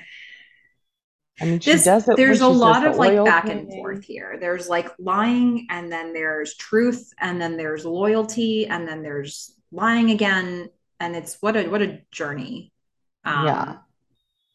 And it feels like that journey that she goes on in this episode is like the pattern of that family not just a one-off but like yeah like she's falling back into freaking high school which is what she was trying to get away from where Yeah. she's just pacifying her her dad. Yeah. Yeah. Well, I, I bet we'll have a lot to say about that scene. I think let's just say for this scene, so Felicity, Julie, and Elena are in Felicity's room. Felicity and Julie are putting together this telescope that Felicity didn't want to begin with. Uh, Elena is creating some sort of a frog puppet with three legs. um, and that's going to be a thing in this episode. And then uh, she's doing it as a gift. And so Felicity says, you know, oh, my dad's only going to be here a few weeks. And Lena's like, oh, that's only like the third time you've said that in the past five minutes. Felicity is freaking out. She's sharing it with her girlfriends. She says she feels like a kid again. Her, um, you made a you made a note of something that she said here about her dad feeling like she has to look over her shoulder. Yeah, looking over yeah, looking over her shoulder. Um So he's freaking there every second. and this is this is what she's honestly feeling. Like when she is having these moments with elena and julie she is saying what she's really thinking. Of course megan's going to interrupt this one. She sees a telescope. She's like a telescope? Cool you're stalking again? Um, and she sees this moment with these three friends in the room. I guess they're on megan's bed and she's like she lets it slide. She's like you know what? This bed better be empty by the time i get back. Yeah. And I can't let this scene pass without just giving Elena amazing props on this outfit. I Okay. mean, she is like a passionate pirate, like someone who would be on the cover of a like a romance novel or a Arr. telenovela. She's Okay. got the like the bright red um I don't know what to call them. Like you can see there's a shirt underneath her shirt, and she's pulled down the sleeves so they have that sort of, um, you know, pirate bunching out, like the pirate woman, Oh, um, or wench. I don't know what you call them. okay Um, and it's like the bright red with the the sort of I don't know maroonish brown, and I just that outfit knocked me over. Loved Chef's it. kiss. okay Loved it. All right. Well, how about that? So, so that happened. And that's Okay. going to bring us, you know, if we weren't sure that she's spending way too much time with her dad, the next scene is dad and Felicity at dinner. hmm So, I don't know how much talking about the drapes they've done to this point, but they're pretty, you know, they're getting pretty far into the meal, it looks like. And he says, So the university wants me to stay through the end of June. Mm-hmm. Oh, great, she thinks. This is, this is exactly what I wanted to hear. Just as she was saying, like, it's only, you know, a handful more days, Two maybe, you know, like, Two weeks. That was the original plan. Now we're just extending this to June. And then he says, Mom's coming next week. And she's like, Oh, so you've taken the offer. She's like, No, she was going to come anyway. Felicity looks a little puzzled in this moment. And he asks a very loaded question No. Is it okay with you? And and she doesn't really answer him at first. She's kind of like edging around the question and he actually has to say it again and is like no no no i'm asking specifically what do you think like i'm asking for your permission to do this Yeah, because she starts she's like, I can't make the decision for you. He's like, Yeah, whatever. What's your opinion? Yeah. And this is, I think, the right thing for him to do. And, but we don't, you know, I think we have enough of, of their dynamic to kind of get where this is going that it, yes, it's a question, but I, I don't know what would have happened had she been honest. Like, I just, I don't know what that would have looked like. I don't either. And ultimately she says probably the thing she'd say to an advisee right? She's as if she weren't impacted by the situation. So she says well i think if you want the job you should take it. And she she takes herself completely out of the equation in her answer. But here's the thing. I'm gonna this is gonna be weird and i'm gonna turn this into a note from an optimist. Um, not because so when I was thinking about what my note from an optimist would be, it's not so much that any single thing that happens in this episode leaves me with an optimistic feeling, but I think there's a lesson in this that I'd really like to underscore with my note from an optimist. So this didn't happen in this episode, and I want it to in the future. Hey, body language is a good thing to read. Um, reading body language tells you an awful lot that sometimes a person's words isn't saying. And boy, that can make a difference in really connecting with another human, whether it be your daughter, whether it be Sean and Julie, whether it be pretty much anybody in this episode.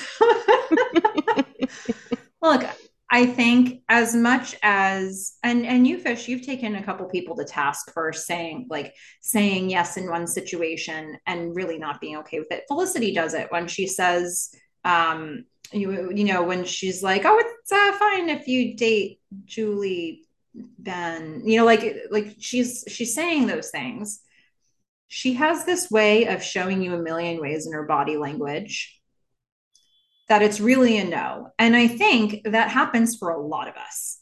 For humans in life, many, many people are uncomfortable saying the word no in a direct way. So they'll say something to soften the no, or they might show you in how they deliver it that they meant no. And when you're able to pick up on that, it can make a really big difference in a relationship. Instead of holding somebody to what they you think you've decided meant yes, when somebody shows you the no, if you're willing to look at that and examine it further, I do believe you get to a much more honest conversation a whole lot quicker that you may never get to if you keep their feet to the fire. So, you know, I'm hoping that we're going to see a little more of this uh, really looking at what the other person is doing instead of just hearing their words. This, this though, does give me a lot more context to how, like, when I think about, you know, Felicity saying, oh, you know, it, it, it's okay if, if you date Ben to Julie. It seems it seems to me that it plays out exactly the same way as as these conversations she's having with her dad. And I think there's something to the patterns she built around it. I mean, it's a good goal to have. I think, uh, you know, everybody's going to come from from different experiences, right? Mm-hmm. And trying to understand another person and how they're feeling and and having empathy for them um, and with them it, it's it's always a good goal. Um, i will say i think it's also a good goal to to to learn to communicate your feelings directly. Mm-hmm. and that doesn't mean that you have to do it in a nasty way. Um, you know, because I think there's all kinds of sort of uh, variants on this. You know, people come to it, you know, from one extreme or another. Um, but, you know, making sure that if the answer is not yes, maybe you don't say no, but don't say yes. Mm-hmm. Like, I think that that is also really important um yeah again you can soften things and and i do think there's a certain group of people who like to say things absolutely directly and there's you know people get along with each other because they have this frank, open, direct conversation style. Mhm. I personally don't have that.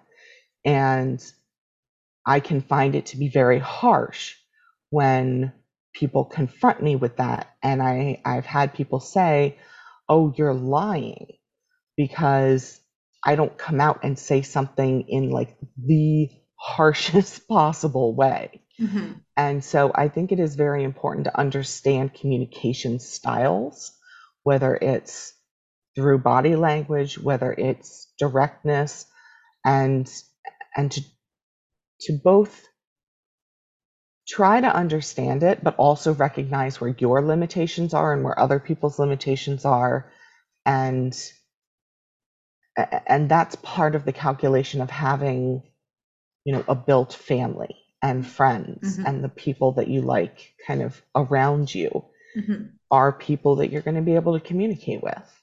Yeah.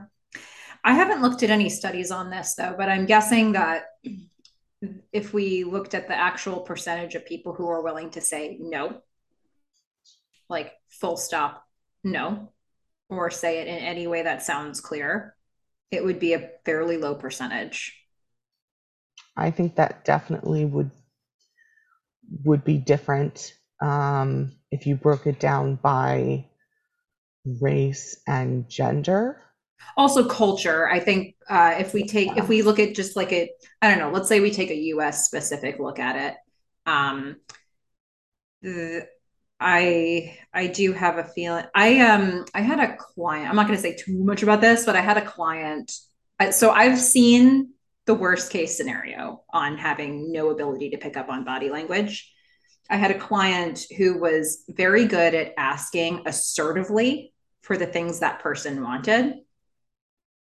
Um, and if anybody answered in anything other than like a no with a slap across the face, the assumption was that it was a yes, and this client would continue to pursue action items with everybody in her sphere until they made it happen, which it turns out like from my vantage point, it looks like about 92% of the people in her sphere actually had been trying to say no.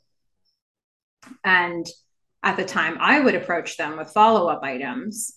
They would back out, they would be flaky, they'd say, Sorry, I can't make it, can't do this. They'd hold it off, they wouldn't respond, they'd say no thanks to somebody else on her behalf but they couldn't say in fact they probably did say their version of a no when they were having a conversation with her but she never picked up on it. And so she was really frustrated and confused because why are this many people in my orbit so flaky? And it was like well let's examine and she was really frustrated because when I boiled it down for her, I was like, maybe they were trying to say no, but they couldn't say no, and they it came across in other ways. And she's like, well, why can't people just say what they think? And I was like, well, good point, good point. But if you now accept that they're not always saying it directly to you, like, what's the growth we can all have here? like, that's something for them to work on, and maybe this is something you can check out. like, it was really interesting to see the frustration on all sides with it though because she really didn't see any gray areas.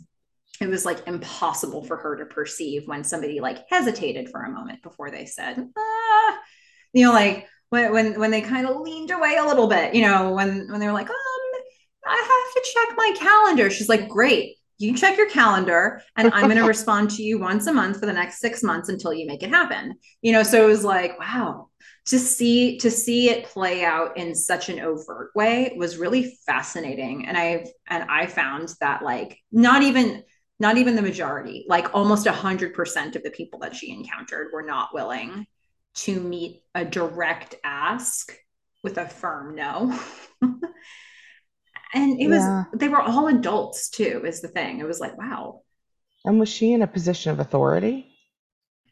um yes and no not enough where like people didn't have to circle in her orbit if they said no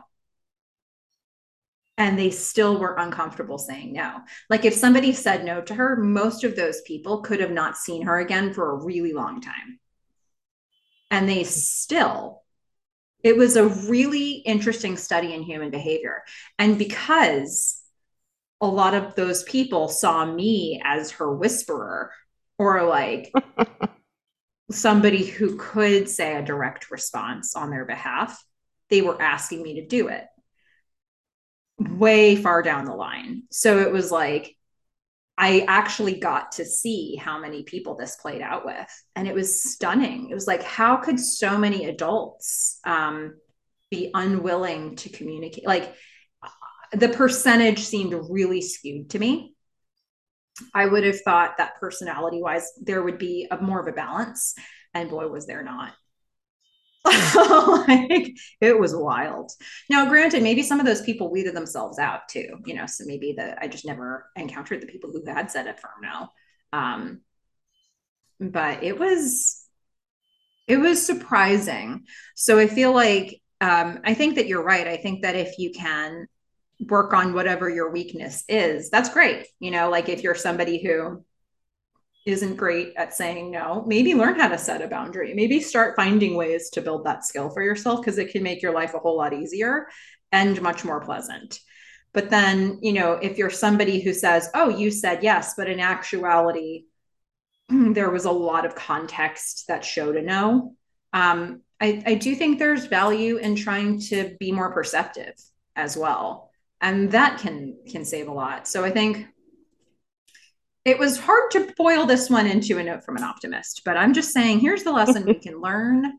Let's all do better. Yeah, let's just all do better. I agree with that. Um, I don't know. I'm just, I guess I haven't had quite the same experiences. I, I feel like I've had a lot of direct people in my life Mhm. and um, also known, you know, people on the spectrum and they're very upfront that you have to be clear with them.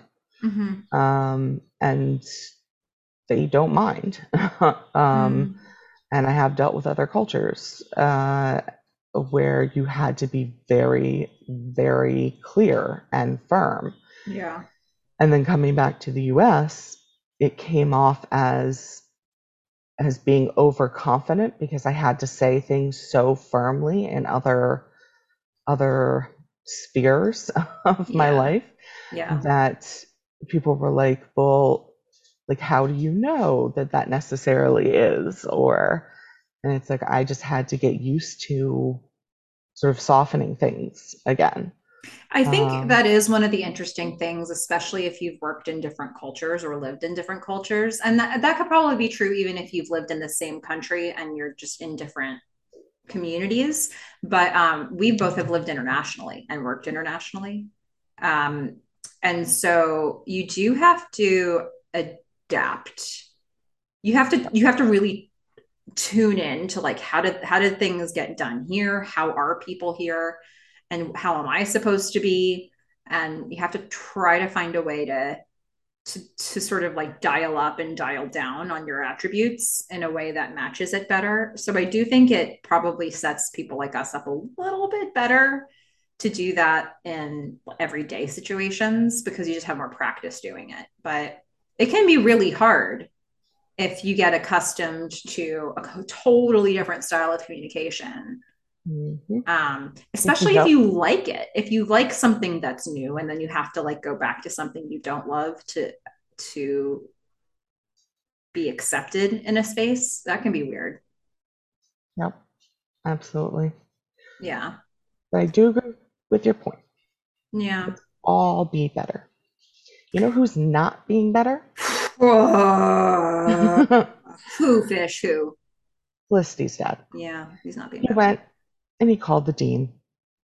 And Felicity's now getting a phone call from someone in the dean's office saying, uh, Your father called us, and sorry, we can't really help with that. to get you into your class and above all things like megan and felicity were in their dorm room asleep Yeah. and she gets this call waking both of them up and with an unnecessary wake up because am I wrong? Was she not really clear with her dad? Do not call anyone. She was very clear, but you know, it wasn't about her. He Yep. wasn't listening to her. Yeah. So, yeah, that did not. This was not a good move, Thread Reporter. Um, so I feel like I need to skip over the Erik Julie stuff for a second. Um, Yeah. let's let's keep going to the next time we see Julie, Felicity, and Elena back in the dorm. And they've just met up. They're making a plan. They're thinking of going to Bleecker Bob's. Uh, They're Julie looking makes- at a giant eyeball in the Mhm. telescope. when Julie put the lens on backwards. Um, and Julie makes a comment about the telescope, and Felicity is just saying, Don't worry about the telescope. I'm never going to use it anyway, she- as she's opening the door. And who is on the other side of the door, Fish? It's your dad. Again. Again. You know, if you took this episode and you just spliced out her dad's stuff Mhm. and took away all of the dialogue Mhm. and then put like a stalker music behind it, yeah, this this could definitely be one of those like now it's a horror movie. yeah, yeah. Like he's showing up right behind her. She's got to turn around and lie really quickly. I'm just doing a quick count. So outside the the opening on the airplane, after that, we have seen four in-person interactions. We have seen four interactions with Dad and Felicity. He has called the office an additional time, and who knows how many times we haven't seen that he's shown up. So now this is now time number five. hmm This is brutal. He's at the door. we're not we're not done. No, we're not. This isn't the end, folks. I've still got one, two, three, four, five pages of notes. Oof. This So- might be halfway through the number of times we've seen him, or roughly. He, but this time, this one's like egregious. He's at her door. He overhears the comment about the telescope, kind of dings his feelings a little bit. He invites everybody to lunch, even though they're clearly about to go somewhere. Mhm. And he's like, oh, let's all go to lunch. And Elena and Julie are like, um, okay, I'll take a lunch. That's fine. And so now they're going to lunch. He has he has hijacked not only Felicity, but her whole social network in this moment. But she does lie to him. She she turns around and she's like, no, no, no. I was kidding. I love the telescope. And just under this, like you see these intense moments for Felicity from this. Yeah. And I just write, I just wrote down, she's gonna snap. Like This- she had to let something out. Yeah. This next lunch kind of broke my heart a little bit. Um maybe I saw a lot of me in this. I don't know. Um we now see this lunch play out. This wonderful free lunch where it's clearly been really awkward for a while and they don't know what to say to each other. Yeah, she's Um, completely silent at the table. And so her dad reaches out. He's he's like, okay, what do I know? What do I know? Uh, Elena, how's human bio? And he says hum bio because that's how the people say it, you know, when they're in when they're pre med. And um, so she gives him a quick answer, and then I think was it Felicity that said, "Dad, ask Julie about her demo." yeah And so he's like, "Oh yeah, I heard about your demo. Good stuff. Good stuff." And then we get to the passive aggressive part, right? He's like, okay, so uh, let's talk about declaring majors. And he's, then he like kind of comes at Julie. He's like, don't you have to declare a major by the end of the semester? And it's still awkward. And Elena ends up jumping in and saying, oh, people go back and forth sometimes. It's fine. That's the notes of what gets said, but the discomfort and that inability to speak from Felicity and the glances she gives to her friends because she desperately needs help. like, it's like, wow, I'm feeling this to my core. Yeah, and again, being pretty oblivious, he, you know, her dad probably just thinks he's checking in, you know? Like, you know, just figuring out when they have to declare their majors. You know, Julie says she likes um, music. Is she a music major? Um, you know, and and he's he's gathering information he doesn't have, which he also doesn't have any right to. Mm-hmm. And I think that is is part of the issue here is he still feels like he's in control and he should have all the information and he should you know be making decisions and Yeah. that's not the position he's in anymore And it's with the really declaring major thing, he it does come across in a judgmental way with Julie. It's like, but don't you all need to declare your majors by the end of the semester? Like there was a there was a challenge there. yeah And you would have liked to see Felicity be able to jump in and be and stand up for Julie in that moment. But that oh was Elena. not Felicity's dynamic with her dad. And it wasn't, it's weird when you have a dynamic, let's say with a family member or with somebody that you're not as comfortable with. And then you are put in the same context as people you are really comfortable with because they've all seen completely different sides of you and you're comfortable to share different levels of information with them. And one side doesn't know what the other knows. So she, like there's a lot for her to try to balance in this conversation. And you know him challenging julie well the last time her parents challenged her she fought back and stood up and walked out of epstein bar but Mhm. that just wasn't the way this was set up. And so she's just sitting there. The look that she gives to Elena and Julie in that moment, she's like, somebody help me. yeah I'm going to lose it. like, uh, she had a lot of intense looks yeah. through this episode um i don't know. I, just you talking about that i will admit i watch naked and afraid. I do. Mhm. i watch naked and afraid xl i do. I like survival shows. Um and i was just watching the first season colombia. And there is a conflict between there, there's um uh, one male and two females who are together and trying to survive for 40 days. Mhm. And there are sort of these groups of threes. And they're kind of near each other, like, you know, miles apart, but sort of near each other. And these two guys walk in from another area and they're talking to the guy alone and he is so happy to see them and he is like over the moon and you know was talking and all this stuff and then the two girls walk up and this guy sits down stares at the ground and doesn't say a word Mhm. and those two other guys picked up like immediately that something had gone down here and and they needed to be really sensitive about it. And so Mhm. this is reality television. This is real life. Yeah. And so like these types of cues are there and they are something that people pick up in, especially when you're kind of stripped down to your basic instincts. Mhm. Um, so, you know, I just kind of feel like, I don't know, Yeah. This felt really everyone here should have, yeah, like every everyone here should have realized what was going on. Yeah. And yet it still has to play out, right? Like, even if they did, it's still playing out, but they not everybody did.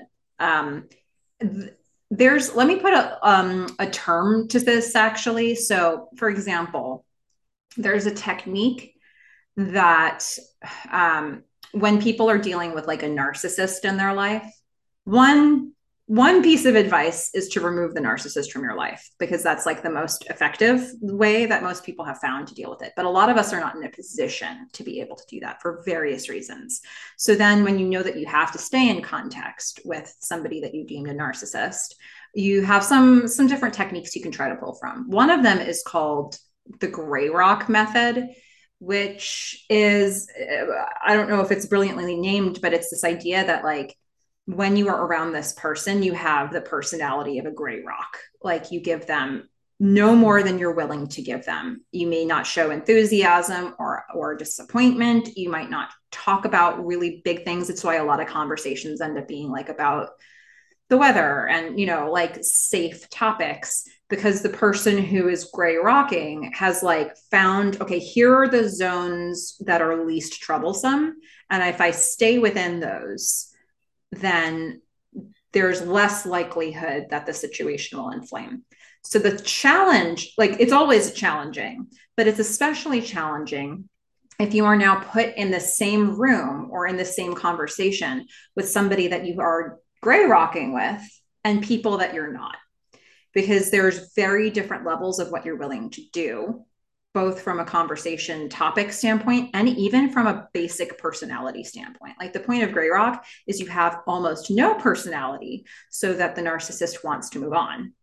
And with your friends or with the people that you're close to or the family members that you're close to, whoever, you want to give them more. And so to have that tension between these are people that deserve more from me and this person needs to get only this amount. And then having to navigate that in one conversation is actually really complicated. And i see her doing that here. I see her like trying to figure out like i would handle my dad completely differently if it were just my dad. I would handle my friends totally differently if it were just my friends. But here they all are together. And how do i cope with this and I think we see a really good example of what happens when you can't do that.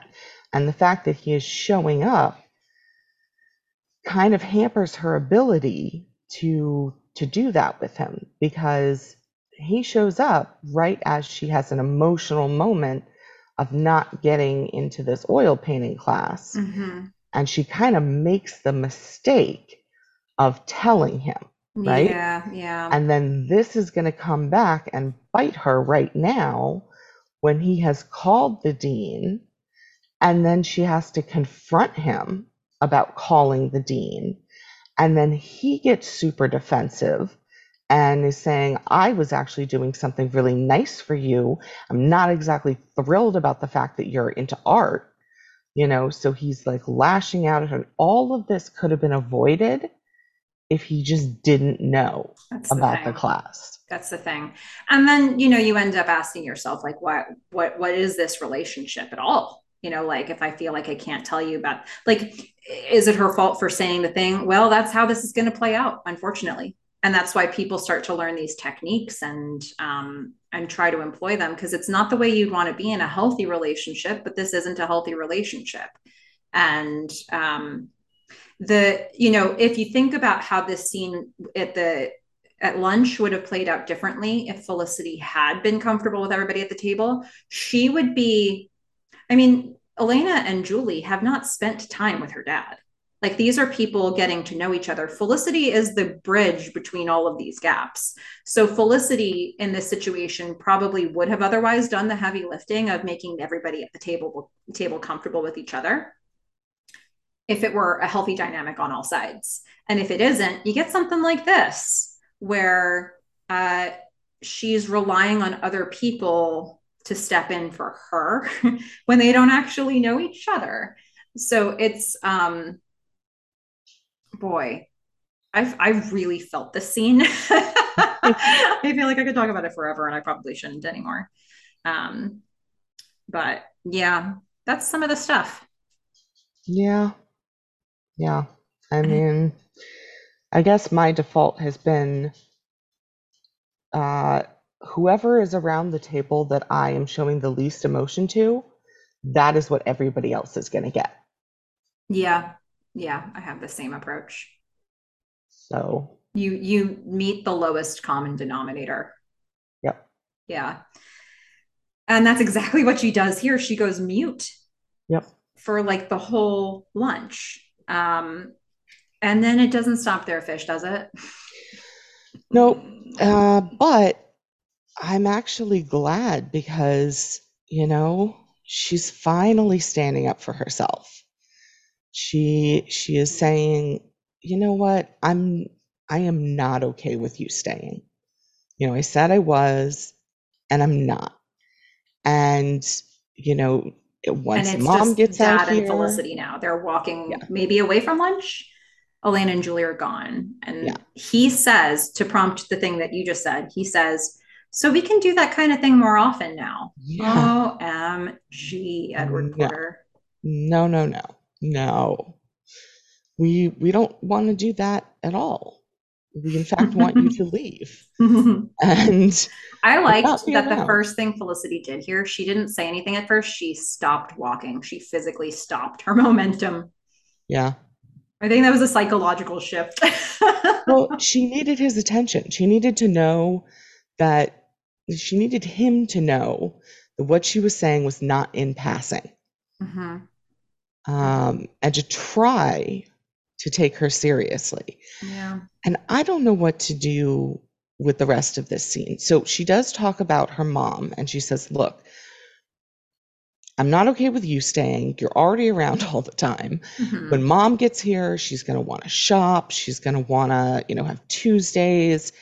And at this point, I don't I don't know what to say about this. Like I can't tell if he is being manipulative or not or if Mhm. he's just you know saying like I do need you around and and your mom isn't going to be an issue. But at this point, even though he's not supposed to, he tells her your mom's not coming. We're separating. Mhm. And and me just being the cynic that I am, it feels very manipulative of him to say it in that moment where she is telling him she's she's trying to set a very firm boundary Mhm. and he just like upends her whole world and she can't even respond like she's got Yeah. nothing to say she cannot continue setting her boundary with what he has done to her Mhm. Um, so I think I agree with you. And I think there could be people who say, okay, I think maybe let's have compassion for Mr. Porter here, Dr. Porter. He is um he's having an honest moment himself where he's telling her what's going on in his world. I think it can be both things at the same exact time. And this has a really negative impact for Felicity in a lot of different ways. And I'm not saying that he needs to be protecting her from that necessarily, but I see a lot of stuff playing out in a really, to me, I think that he's like so needs to cling to the normalcy and the support system that is Felicity that he's doing like absolutely anything he can do in this conversation to maintain it. And he's also sharing some honest truths. I think it's both. And when you look at the progression, so he says we can do lunch like this more often, as if this lunch was was fun for anybody. Then she says, then she stops him. She's like, "You called the dean's office. I told you not to." He says, "But look, that was a gesture on my part. I I didn't even like art before. Now I'm helping you with it." It's like, okay, deflection. Mm. Like, I told you not to. You did it. That was bad. Bad. like, he is not registered Bad that father. once whatsoever. father. And then, so she's like, okay, change tactic. She's like, it just feels claustrophobic. I'm not really okay with you staying here. He's like, I know what this is. I'll move hotels. I'm a little too close. and she's like, no, dad, that's not what I said. Let's try this again. Like now mom's going to move here. She's going to want to do Tuesday lunches or dinners or whatever it was. And he says, Mom's not moving here. Oops. Should have kept that a secret. Didn't mean to tell you that. We were supposed to do it together. She's going to be pissed. This was And then she's like, she's taking him to task. He's like, this was your mom's decision, throws her mom all the way under the bus. Yep. I wrote that down. And then, you know, you come away from this and it puts her back into what probably feels like you used a word earlier pacifying. yeah And it does seem like this has been probably the most escalated version of her having to pacify one of her parents. But I get absolutely the feeling that this is a pattern for them. Yeah. I mean, it just seems like, you know, he could have said a lot of different things like, oh, you know, your mom's just coming out here for the week. She's not going to stay for, you know, until July, right? Mm-hmm. It just seems way too convenient that he drops this bomb at the moment where she is just not backing down on this boundary. Mm-hmm.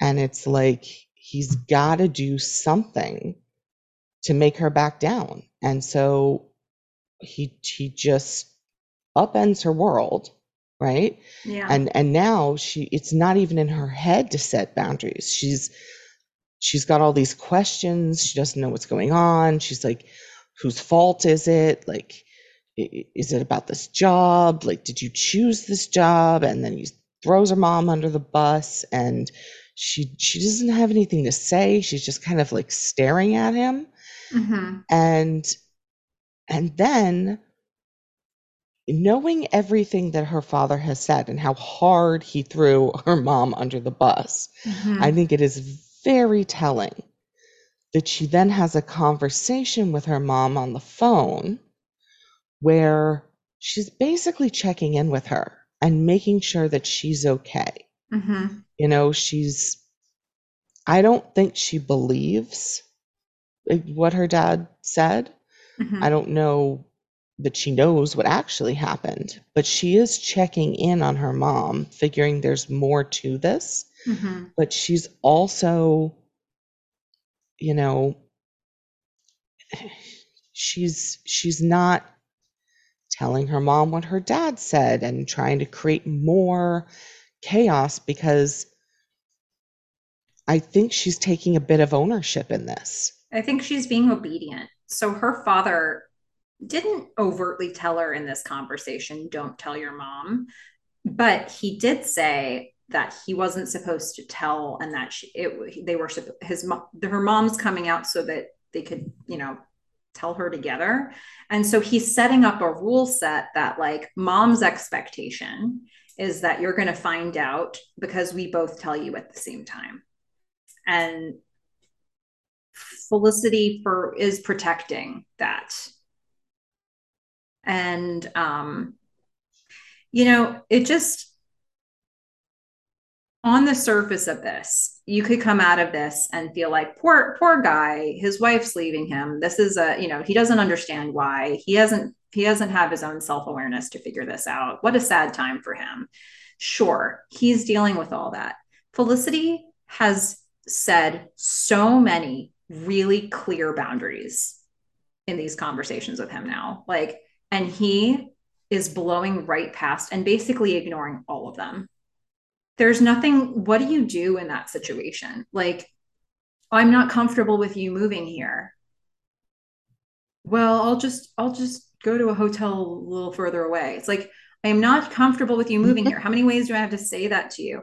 And he, and then, you know, like everything gets deflected. There are so many ways if he really cared about her feelings or was listening to her at all there are compromises here. There are alternatives here. There are things where he could be like, okay, I need this and you need this. What's what's the middle?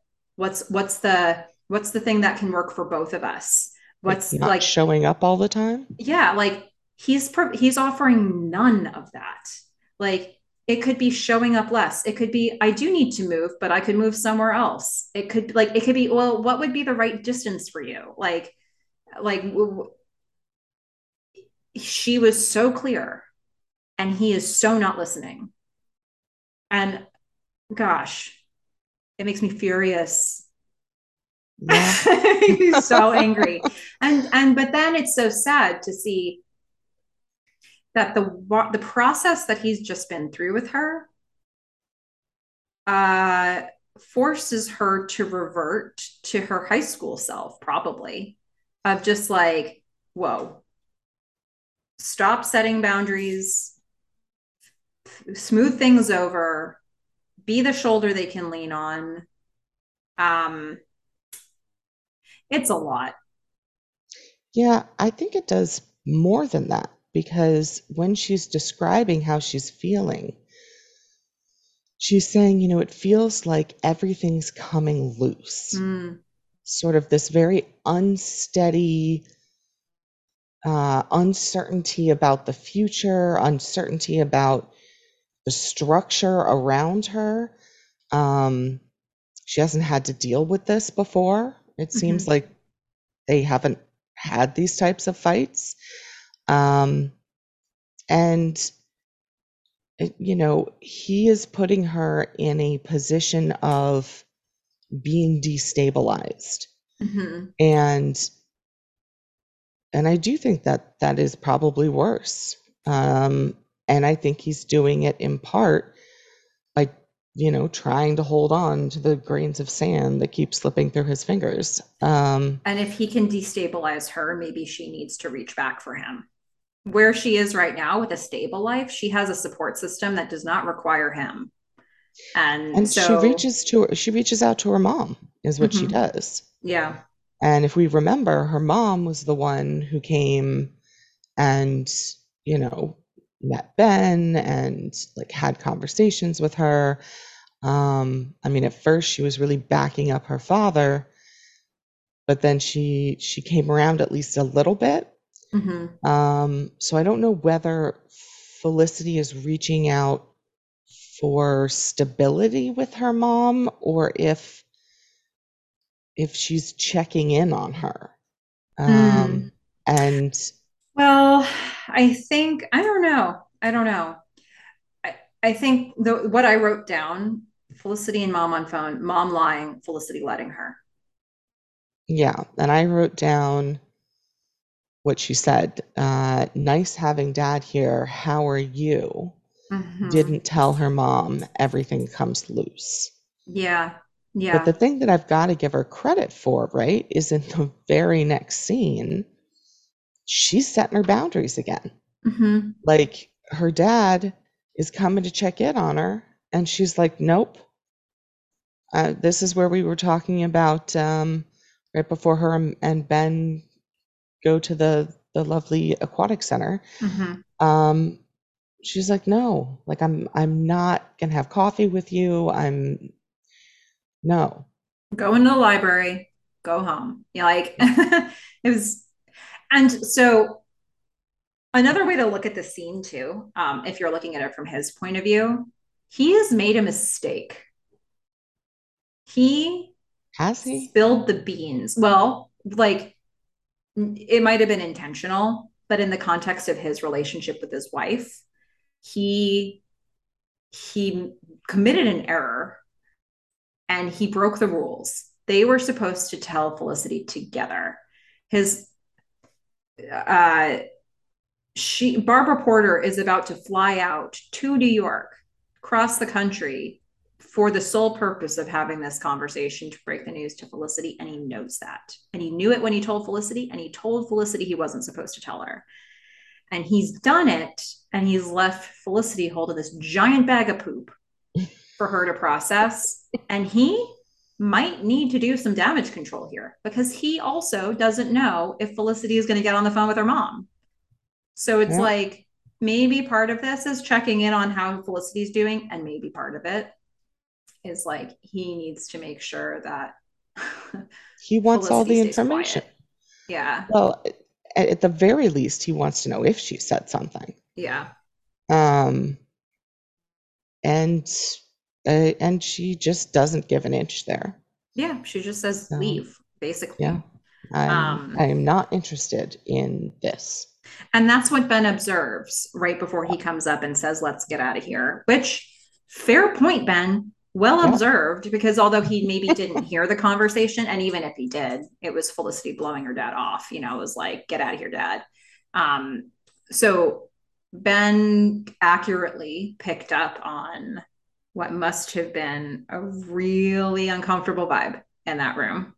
hmm And it was probably a really uncomfortable vibe in the room before her dad showed up because Felicity is reeling. Yeah. I mean, I feel it, it was probably quiet and dealing with her feelings and and her inner thoughts. Oh man. Yeah, But this um, episode. Um, yeah. But you know, Felicity has someone that she can talk to about it who's been through this process before. It's called a roommate, mhm. Megan. And uh, you know, she's she's talking to you know, Felicity walks in the door and Megan's on the phone with someone. And Felicity starts listening and she's like, Are, you talking to my mom? And Megan's like, No, I'm talking to your dad. Bonus points if you guessed dad on the bingo card. Yeah. Oh, Um, there's so much lying, and she loves the telescope, and oh my goodness. but do you love? so the bit we hear Megan saying on the phone, she's like, you know, I just thought, why not just declare my major Yes, early? yes. OMG. This Megan knows exactly what to say to parents, apparently. I don't know if her if it's for her own parents, but uh, I mean, if there was one thing that Felicity's dad was questioning of her other friends, it was, aren't you supposed to have a major declared already? Mhm. and here's Megan being the goody two shoes unexpectedly of this group. Yeah, and um, and Felicity has this uh this moment, and maybe you can talk about Felicity's side of it because I had Megan's reaction. Mm-hmm. So Well, I don't know if you ever had this moment or when it was. so are you saying the conversation that she has with Megan? Yeah. Yes. Let's just point out before we hit that that moment. Um, Megan's on the phone with her dad. Megan hands the phone to Felicity, and Felicity gets off the phone in zero point 0.2 seconds. Yeah. She's like, "Oh, Dad, it's you. Gotta go to the library. Bye." um, there's no conversation there whatsoever. She ditches her dad, and now it's Megan and Felicity in the room, and we do get to that to that conversation. Um, Megan Megan loves the telescope. Absolutely. She is loving it. She thinks there's some what were they, uh psychopaths or something across across the way she was checking out. okay. Yep. Yep. Well, so there's two sort of threads of this conversation that they have. Felicity Felicity is buried in the thoughts in her own head and probably against any advice conventional wisdom that you might have she just start speaking some thoughts to megan because she kind of needs a little help here um, megan actually entertains a real a little bit of a real conversation uh, sort of so felicity says you know have you ever had that feeling when your parents become like more than just your parents. And then she's like looking for her words, and Megan's like, you know, like when they just become people. So it's like, yeah. Megan says, yeah, when I was like five, Which was my reaction. which I don't know that that's entirely true. Um, Yeah, I was at least seven, but still. well, we saw Megan's parents visit, Yeah. and Megan was not Megan. No, but was that her her defense mechanism to her parents? Like, I'm just not going to fight you on this, and you're paying for college, so whatever. So the reason that I question Megan retorting with, yeah, I had that when I was like five, is that we are going to see Megan's relationship with her parents evolve in this series. And it has not happened yet that we've seen but she will get to a point where she's not Meggie wearing the dresses going to museums. And so her coping mechanism, okay, is that her understanding what her parents need from her, she's evolving too. So, like, her retorting in this way isn't totally fair.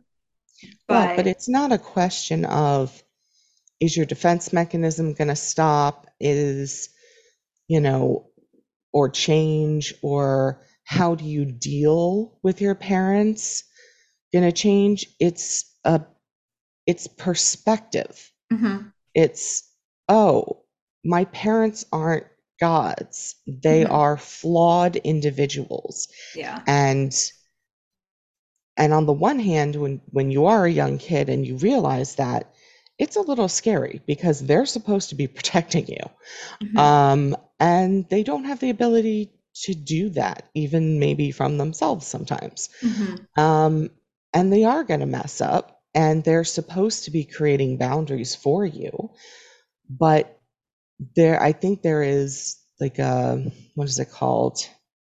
Cognitive dissonance when you know, your parents are supposed to be setting up boundaries, mhm, and yet they can't understand and respect your boundaries. mhm. Yeah, Um, it's like you don't learn how to properly set them if they can't properly set them and respect them. yeah. So I think it's all just about perspective here. And it seems to me like if Megan is who she is and is turning around and wearing this ridiculous dress to please her parents, she probably has figured out pretty early on that she has to deal with these people in a different way Yeah. and that they are, in fact, people, not. yeah, even if she then revisits how she's dealing with it later, you're saying it's still she had yeah. she's saying she had the realization. I I would say um I do think that this is an interesting turning point in a parent-child relationship. And you know, having seen a lot of people and their parents, having parents myself, like you, you get a, a broader sample size of the different ways people handle this transition and the ones that appear to you to work successfully and the ones that don't. And I will say that in my experience or in my opinion, the the transitions that I think have worked the best is that when the child at any age, whatever age, has the honest realization, oh, you're a person. You're just trying to figure it out too. You have things that you're great at and you have flaws, just like me. You have experiences and you have things you haven't experienced, just like me. Okay. When the kid realizes that, that is a that you can't put the toothpaste back in that tube. You've realized it. You can't unring the bell. All the expressions that you can't do, they've realized it. Period. If at that point the parent realizes the kid has realized it and tries to find a new footing for the relationship, those relationships that I've seen play out that way seem to be the most healthy relationships as the child moves into adulthood. Um, from what I've been able to see. And, you know, Felicity's had that realization now. And we're going to have to see what journey this now evolves into with her parents. I would say that from these early conversations with her dad, I'm not feeling great about what her dad's about to do with it, but we'll see if, you know, like if that continues to be the approach. Um, and we haven't seen anything from her mom yet on this, but the the genie's out of the bottle, you know? Yeah. And it's, but the question, I guess, is do her parents realize it? Because, I mean, you gave one situation, right? Which is kid realizes it, parents realize the kid realizes it, and they all try to figure out how they're going to relate to each other going forward. Mm-hmm. I think there's a couple other situations. One is Mm-hmm. the kid realizes it, and the parents have no idea. Mm-hmm. And the other one is the kid realizes it and the parents become more entrenched Yeah. and and try to like clamp down on the current way the relationship is going. Ah, yes. yeah. Ah, so, yes, I agree that this could play out multiple ways. And like I said, I think the healthiest version is when everybody realizes that the genie is out of the bottle. and they like, I think this is an interesting opportunity that comes up in parent child relationships where it probably is very painful for everybody in almost every scenario. But um, when you can be like, oh, you see the world as it is now, we all see it it allows it creates an opportunity to build an adult version of the relationship. And that could be really interesting because hopefully as a parent hopefully the child is going to be alive for a long time as an adult who has this realization. And this is your chance to like have a new foundation where everybody where everybody's working with truths like for a long time and bringing all of their shared experiences to the table or they're not shared experiences bringing all of them to the table. Um, you can't really do that if there's this like unmovable hierarchy of like um, we're your parents. Everything we do is correct. We are gods. This is it. It's like well in a world where the child now starts to have adult experiences and look at the world and realize, oh, there are actually different ways to do the things that you're talking about, that there has to be room for that in, in a relationship. So I think in the scenario where the child has the realization and the parents don't know about it, or in the one where the child has the realization and the parents become entrenched, it doesn't allow for the child to have their own experiences now outside of the rule set that the parents set up. Yeah, and you know, I'm thinking about Meghan here. She has if she has had this realization at a very young age, mm-hmm. you have no rights. You yeah. have no money. You have nothing. So the way that she has kind of dealt with it seems to be to just pretend. Yeah, to just keep following the rules because you, don't really have that many other choices unless you want to like be homeless or in juvie. Mm-hmm. So, I mean, I can see why she did what she like the way she's been dealing and and then I think it's going to be really interesting to see what happens as she maybe tries to to get away from that. Mm-hmm. And I think it'll be interesting to look person. at together. Yeah. Um, and we're just getting to the entry point of this for Felicity. So we don't know how this is going to go. We yeah. just know Felicity's had the realization. Her parents don't necessarily know it yet, but how is this going to unfold? Which of the the three paths that we just put out, like what's this going to take? Which form is this going to take? And it's really unfortunate that it happened right now because she's probably facing one of the biggest issues that she has yet in her life, which is potential expulsion. Mm-hmm. What do you do then? Um, and she reveals to Meghan because she's got to tell somebody. She's like, "Yeah, I just got caught at the pool. I might get expelled." Meghan's like, hmm, well, maybe your life's going to get interesting now. That's cool. Yep. I mean, um, she didn't she didn't go up a notch, but she has the potential. Yeah. Yeah. Potential now to be interesting. Yeah. So I think to wrap up the Ben stuff, um, Ben and Sean have the same conversation about two different things. Uh, in back at the loft, Ben's like, "You were right."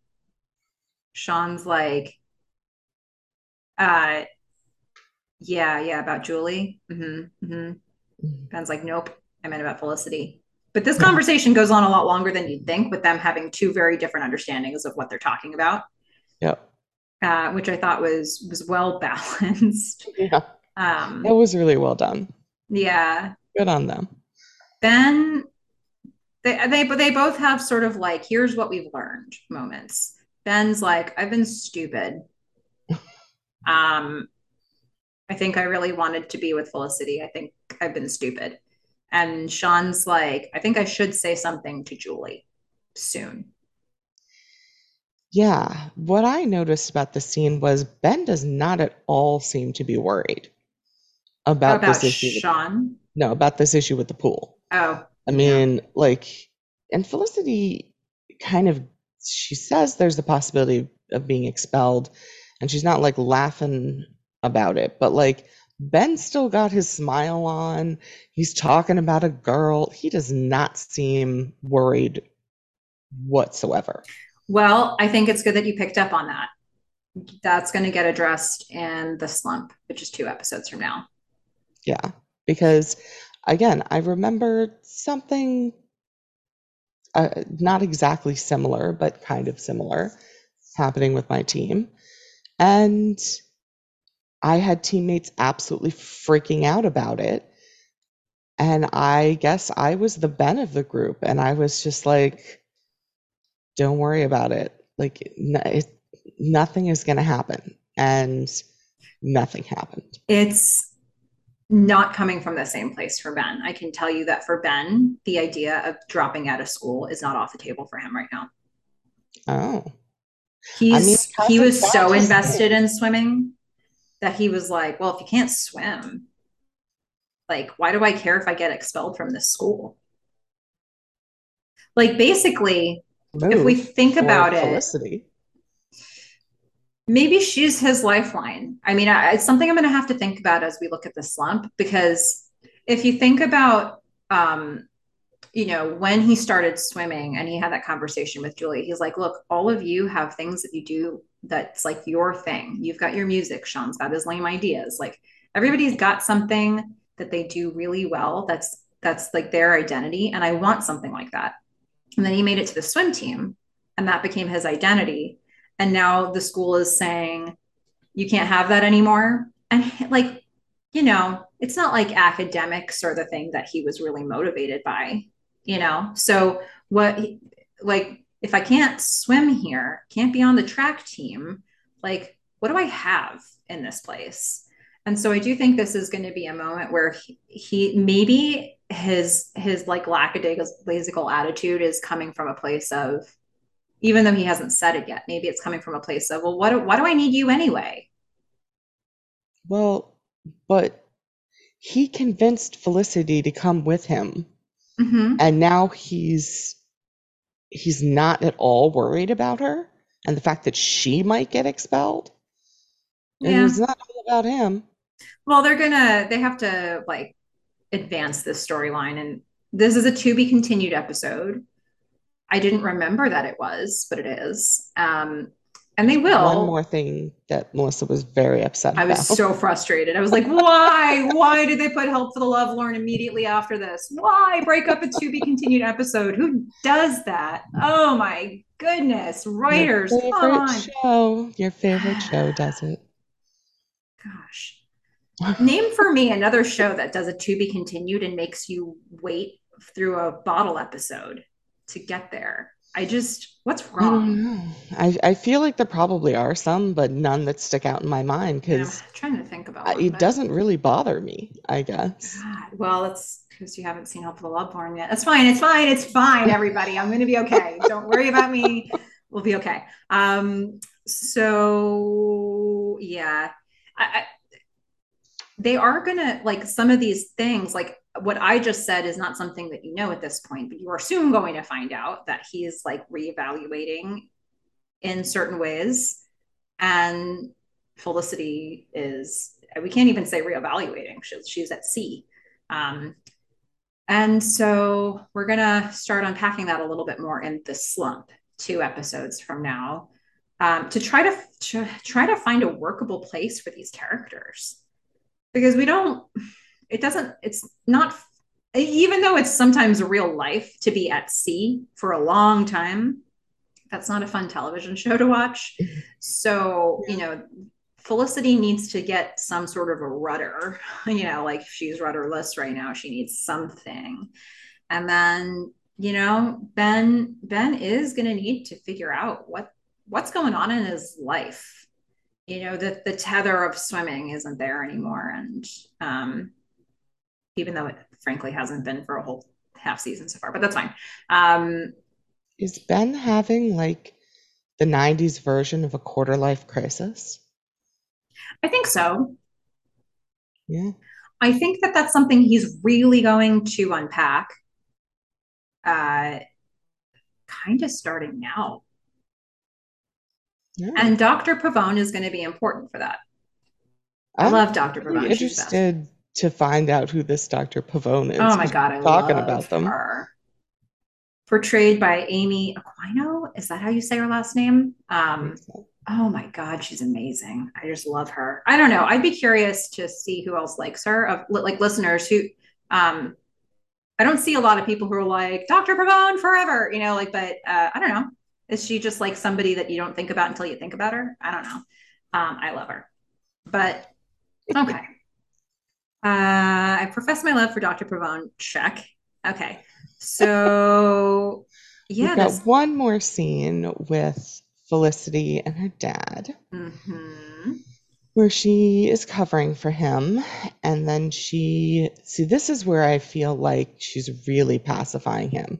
Yeah. She starts apologizing for being honest and, you know, lying about the library and and then he does something uh, I again think is manipulative you know her her mom is still not there this is just between the two of them mm-hmm. and he pulls felicity in and says we'll get through this he, yeah. he's he's putting them together and it does have an effect on her because she then says i guess to to sally mm-hmm. you know i didn't I didn't tell.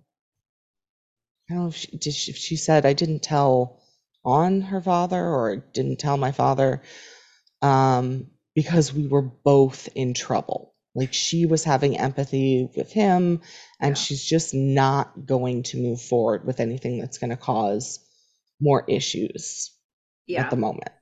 Well, but I'm going to go ahead and throw them. Uh, like I'll call out the issues. I'm happy to do it. She might be too too sensitive about it. So Felicity and her dad are sitting at Epstein Bar, and he says, "Mom won't forgive me for telling you." Mm-hmm. If you're Barbara, what an asshole! like, how many different ways can this man throw her mom under the bus? He I tells mean, her few more. He and now what a bad what a bad guy he's making her mom out to be. Mom won't forgive me for telling you, as she shouldn't, because you agreed not to tell Felicity until you were together. She bought a plane ticket. She's flying out. The point of you telling Felicity together was so that you wouldn't have it be like a one sided, there's a bad guy in this situation reveal. And oops, Dad got to it first.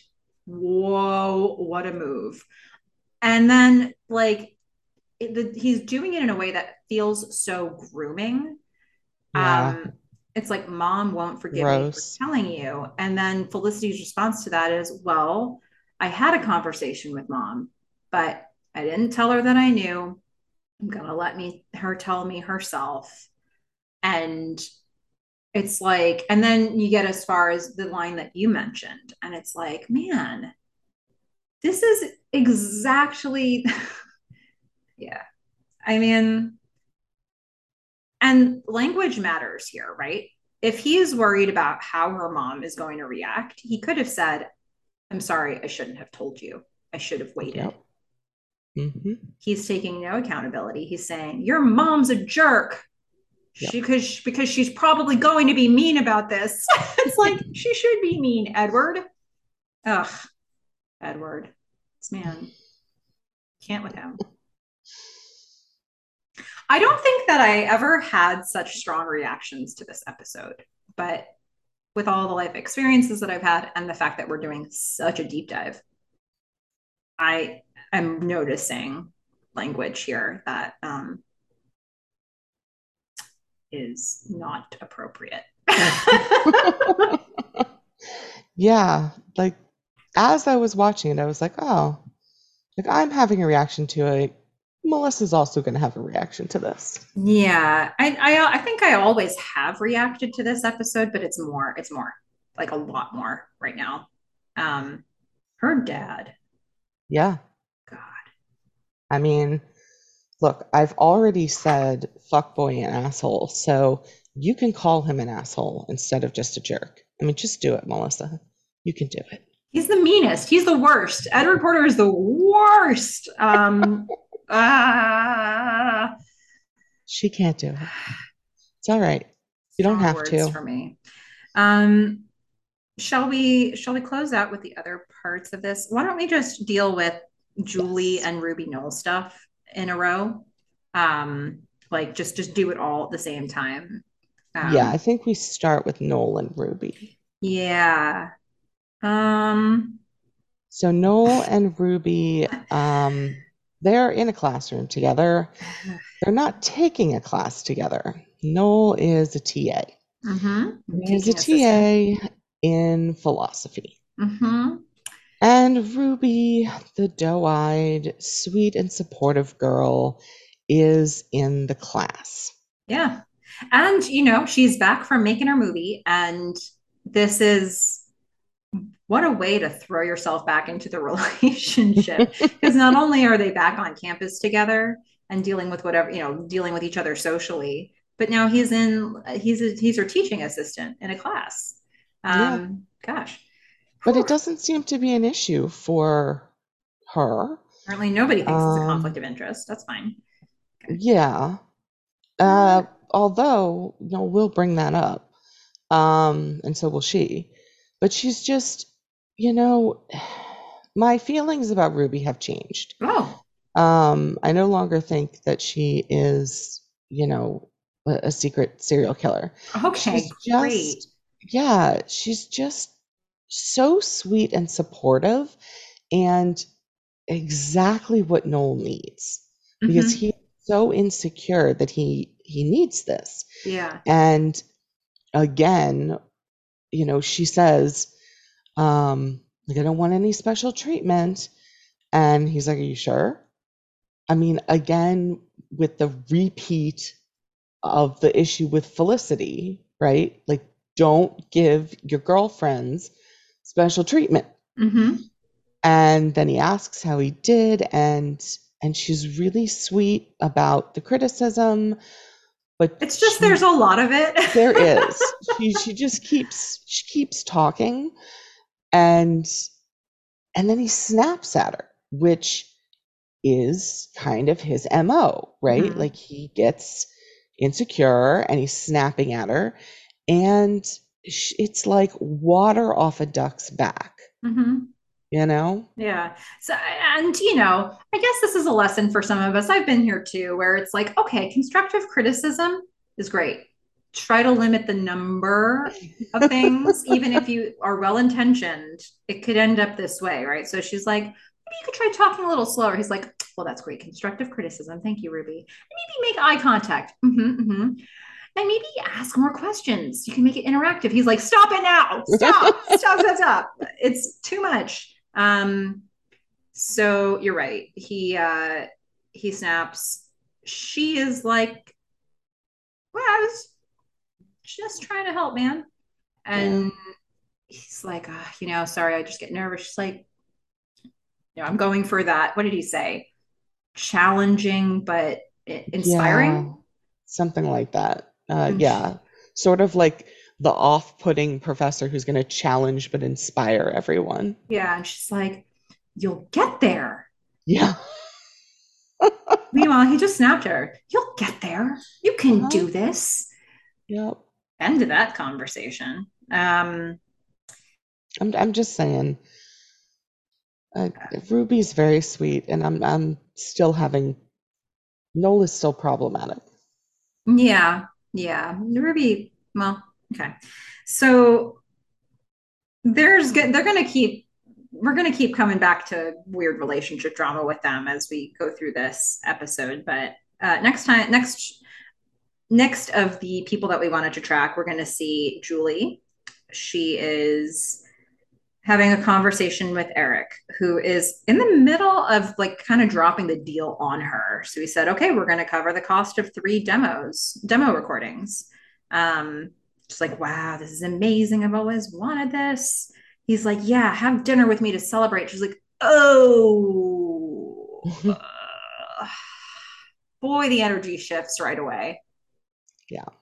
I mean, she's clearly been avoiding him. Um, just in the way that they're talking about it. He's like, you know, you weren't able to do this, you weren't able to do that. Um, so it's been in her mind since um, Sean said it. Yeah. And I think it clued says, her in.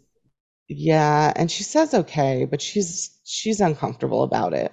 She's very clearly uncomfortable. Erik is also somebody who could use the lesson on reading body language. Yeah, I mean, look, she gets a three demo recording and she gets to sleep with Adam Rodriguez. So I'm not feeling too bad for her. Well, at this moment, she is only saying a very reluctant yes to dinner. Yeah. To celebrate. But I'm just saying that that's an option. Yeah, okay. I see what I see what you're saying. It may or may not be an option she wants to take. Um, she says, and the thing is, he notice he notices that she chills off enough that he's like dinner, but just to celebrate, you know, like he qualifies it. He takes it seemingly out of date realm and into we're just colleagues celebrating over dinner. And he knew enough. He he noticed her body language enough to do that.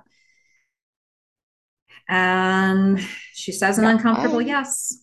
I think I think he's just fine at reading body language. Um, he's, I think he knows what he's doing.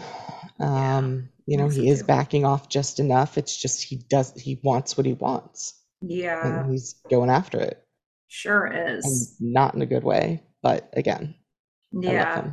So. Well, other things that don't happen in the best possible way. We're going to go back to Noel and Ruby. They're in the oh. next class that he's TAing for, and he's in the middle of teaching, and he's, you know, he's looking down at the syllabus the whole time. He's pacing nervously. He's not really teaching a class. He's just sort of reciting the material, and Ruby's trying to get his attention. She keeps pointing to her eyes, like we talked about eye contact. Man, we could do this. Eye contact. She's trying to get him to do that, but he, I don't know was this was this him lashing out or was this him yeah. using her as a lifeline? I think this was him panicking. Yeah. He's asking a question to the class. Nobody's raising their hand. He sees Ruby pointing to her eyes and he's like, Ruby, yes, you wanted to answer the question. She's like, Nope, that's not what I was trying to do. he said, But okay, Hobbes and Locke, your thoughts? She's like, Ugh. And she panics and she's got no answer. And then he just moves on and answers the question himself. And she's pissed. Yep. Yep. Yeah. She, she is pissed. And I I think it's a bit of miscommunication here. Like, yes, he shouldn't have put her on the spot.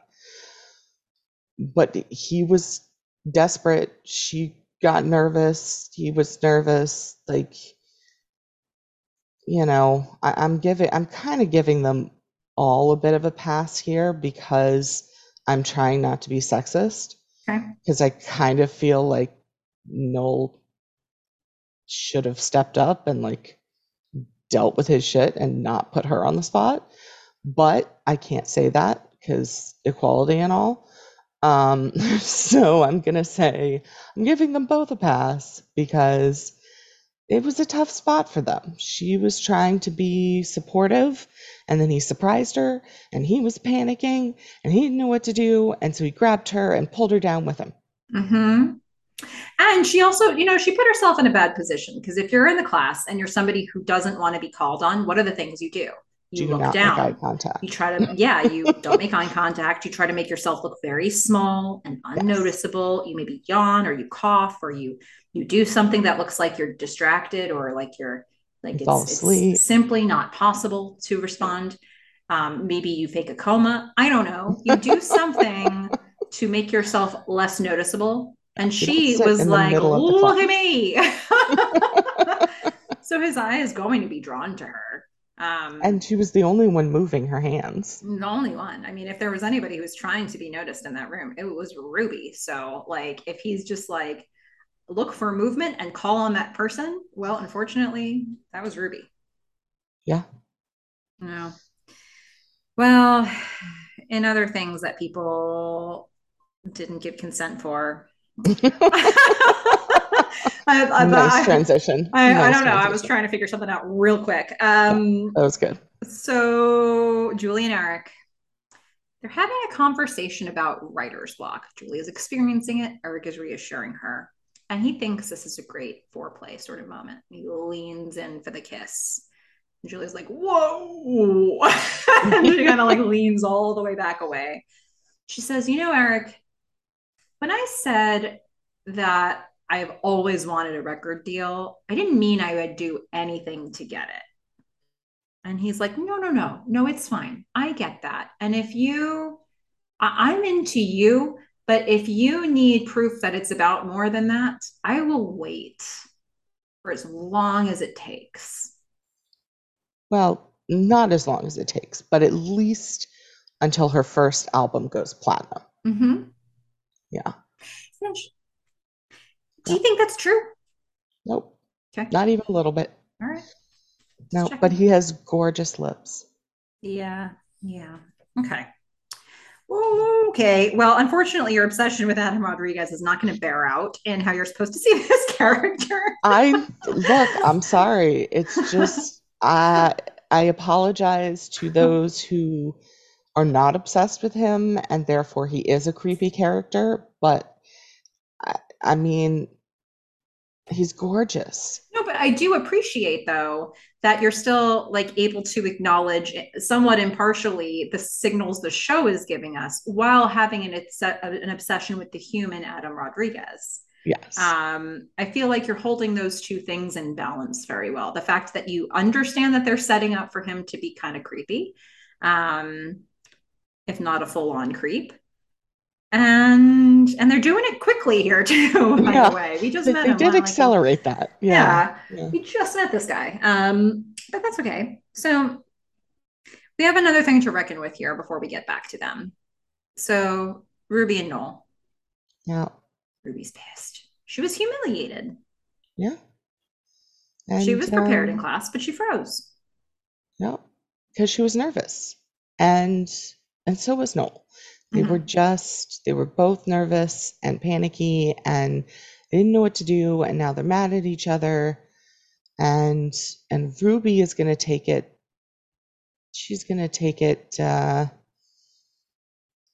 somewhere back to Felicity. She's just she's gonna say, you know, I'm sorry, I'm not a brainiac like your previous girlfriend. Yeah. She says, I guess I'm not as smart as your brainiac ex girlfriend. Yeah. I'm You know, is Felicity because I don't remember her meeting Hannah. yeah, she is. She she means Felicity. Um, that feels like uh, a really unfortunate precedent to set in their arguments, Yeah. and Yeah. I don't think that level was warranted, but I imagine she feels sensitive or vulnerable around knowing who Felicity was, wanting to stack up, wanting to get to know Noel again, knowing, you know, and we're coming off an episode at the end of season one, at the end of uh, season two, the first half. Um, we're coming off an episode where she was very aware that Felicity was like part of their dynamic mm-hmm. and that and she she literally had to approach felicity and say are you going to get back together with noel so felicity is on her mind and she may very well be in this like pit of comparison comparison like comparing herself to what she perceives to be noel's other option yeah but and boy noel is not going to react well to this a few scenes later yeah we get there. I'm not even totally sure how he's supposed to, but it, it is. It's a. It's it a. wasn't this way. Yeah, this is like a very um even. Ruby's feeling vulnerable about this. She might be. She might be sharing what she sees as a truth, and what she feels nervous about, but this feels like the kind of thing that will become a wedge in a relationship if you keep coming back to comments like this. Um, because you can't change the fact that he dated Felicity. Mm-hmm. He can't change who Felicity is. And maybe, maybe we just skip to the, the yeah. Noel and Ruby scene because they're they're really linked because yeah. she she's still mad. Yeah. And so he comes back with this peace offering. Yeah, this three-legged frog-esque peace offering. To Elena, which, yeah. Yes, from Elena, who apparently is just like, you know, a, a sewing factory now. Or maybe he just um, took the one that was meant for the other person she was making it for. Like maybe he went back to the apartment, confided in Elena, and she's like, take this frog. oh, see, we went two different ways. You went with Elena's compassion, and I went with he stole it, he's a thief. It's possible. All these interpretations could be. Um, but Ruby is so easy and nice about it, and she, you know, she doesn't know what this thing is, but um you know, she's accepting it. Mm-hmm. And he responds so well to the support that she gives him, right? Mm-hmm. And then she's like, You're a great TA. Yeah. But then he he has to say something terrible. He's like, and you're a brainiac, sort of. Well, well, so he says, and you're a brainiac. And she's like, come on. And then he's like, well, sort of. She yeah. doesn't believe it when he's when he calls her a brainiac. She's like, and, I reject your that like that's not it.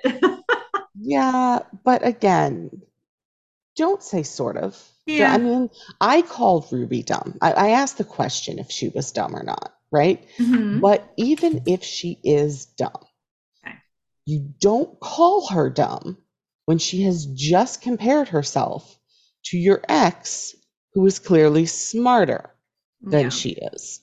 I think him saying sort of was a reaction to the fact that she actively rejected the label of being a brainiac. Doesn't matter. Yeah. You don't say sort of. Okay. Got it. Just, I hear you. Just keep your mouth shut, Noel. Learn when not to say things. I also don't know that this is the way that they should address this. Like, I would like to think that if this were really an issue, like if Ruby is in deep comparison mode, there needs to be more of a conversation around this where Noel's like, you and Felicity are different. Here's what I love about you. You know, like, I don't know. Yeah, but can he do that? Yeah, I don't know Honestly? if he can, but that does feel like a real problem happening here. It was such a small thing for her. Like it was one line for her to say, but for her to say, Guess I'm not as smart as your brainiac ex girlfriend, I feel like took this to a place where she can always say stuff like that. And it's coming from a place that's real. And I think the only way that he could really diffuse that is to be like, she is not a factor. I am with you because of the following reasons you know like remember the last episode i know i know that, right? Yeah i mean that's the thing right? Like he has been grappling with it but in in his defense in this episode he doesn't even he doesn't even encounter felicity once. You know I mean, like he doesn't in... mention her he doesn't name her he's not we're not shown that he's thinking about her. It's not to say he's not but like we are not shown that we are only shown him dealing with his new teaching assistant position and Ruby. So it's Yeah. like not really fair for what we've seen. Um, but if it's an we've issue, seen the two last episodes. yeah, So I think we can extrapolate from the fact that in this episode, that's not what they wanted to focus on. So they didn't put them in the room together, that yeah. those feelings have not just magically gone away. Yeah, they probably haven't, right? But there's also been stuff that's happened with Ruby in the like they went to LA together. She finished up her movie. Yeah. They came back to school. She's in his class now. They have all this experience that they're building and co-creating. And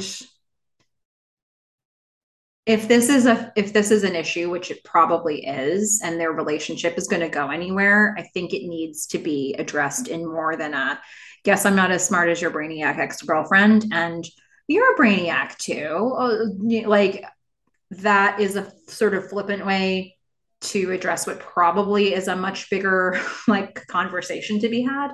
So I don't know.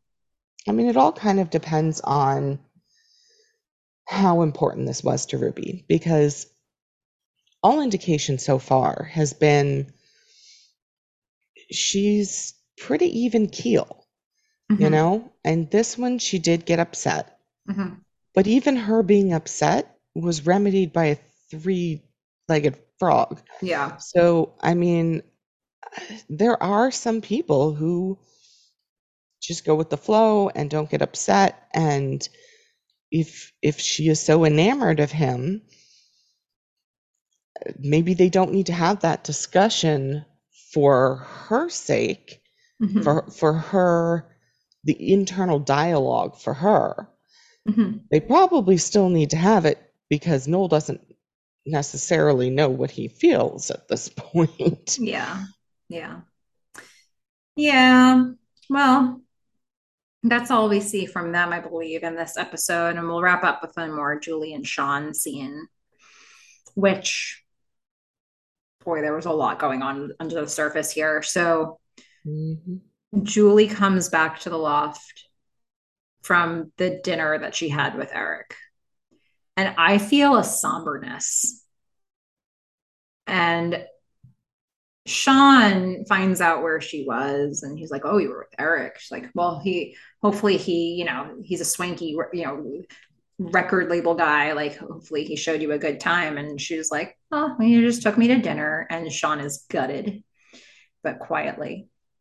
And he was like, Well, he wants to have a really heavy conversation with her. He says, Can we talk? And you know that what he wants to talk about is, I've got feelings for you. And she comes over and he has her full attention and he can't do it.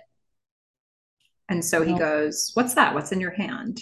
She's like, My contract. And now this is another route he can take in this conversation. So he's like, Your contract? That's amazing.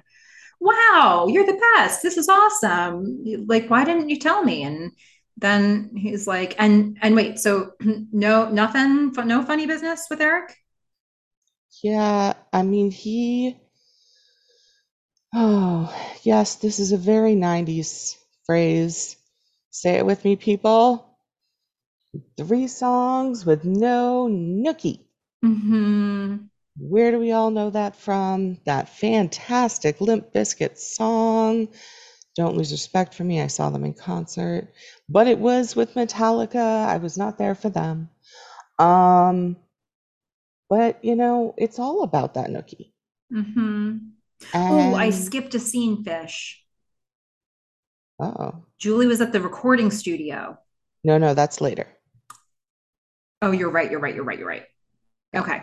Awesome. I this is So I'm sorry everybody my notes are I have a really unusual way of taking them and I just confuse time. Sometimes time is a straight line, sometimes it goes backwards. Okay. Never mind as you were fish um, yeah, I was bearing my soul. about Limp Um, Bizkit. I'm sorry. yeah, Continue bearing your soul about Limp Bizkit, please. uh, no, no, it's done. Okay. Um, so we're all about it. We're all about the nookie, and Sean has wimped out. yeah. But now we are going to the last scene with Julie and some rando Mhm. who is going to give her a little knowledge. But here's the thing though, knowledge. in that in that scene with Julie and Sean, where he's like, so okay, so like no nookie, like and and like she's like, no, none. Meanwhile, she fully knows that he was right. And and I think and it's not just a I don't think this is just a matter of pride. I think that there's like somber feeling that I got from Julie. It's not just about Sean being right. It's about my music isn't enough. Like she she was really hopeful that she was getting this opportunity on the back of being a good artist and it's all she wanted from this situation.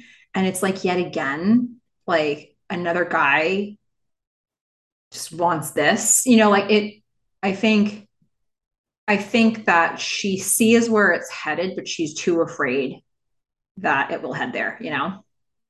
Yeah, because, you know, with the whole Zach thing, sure, she eventually did turn him in and she had the conversation with Ben and she confronted Zach.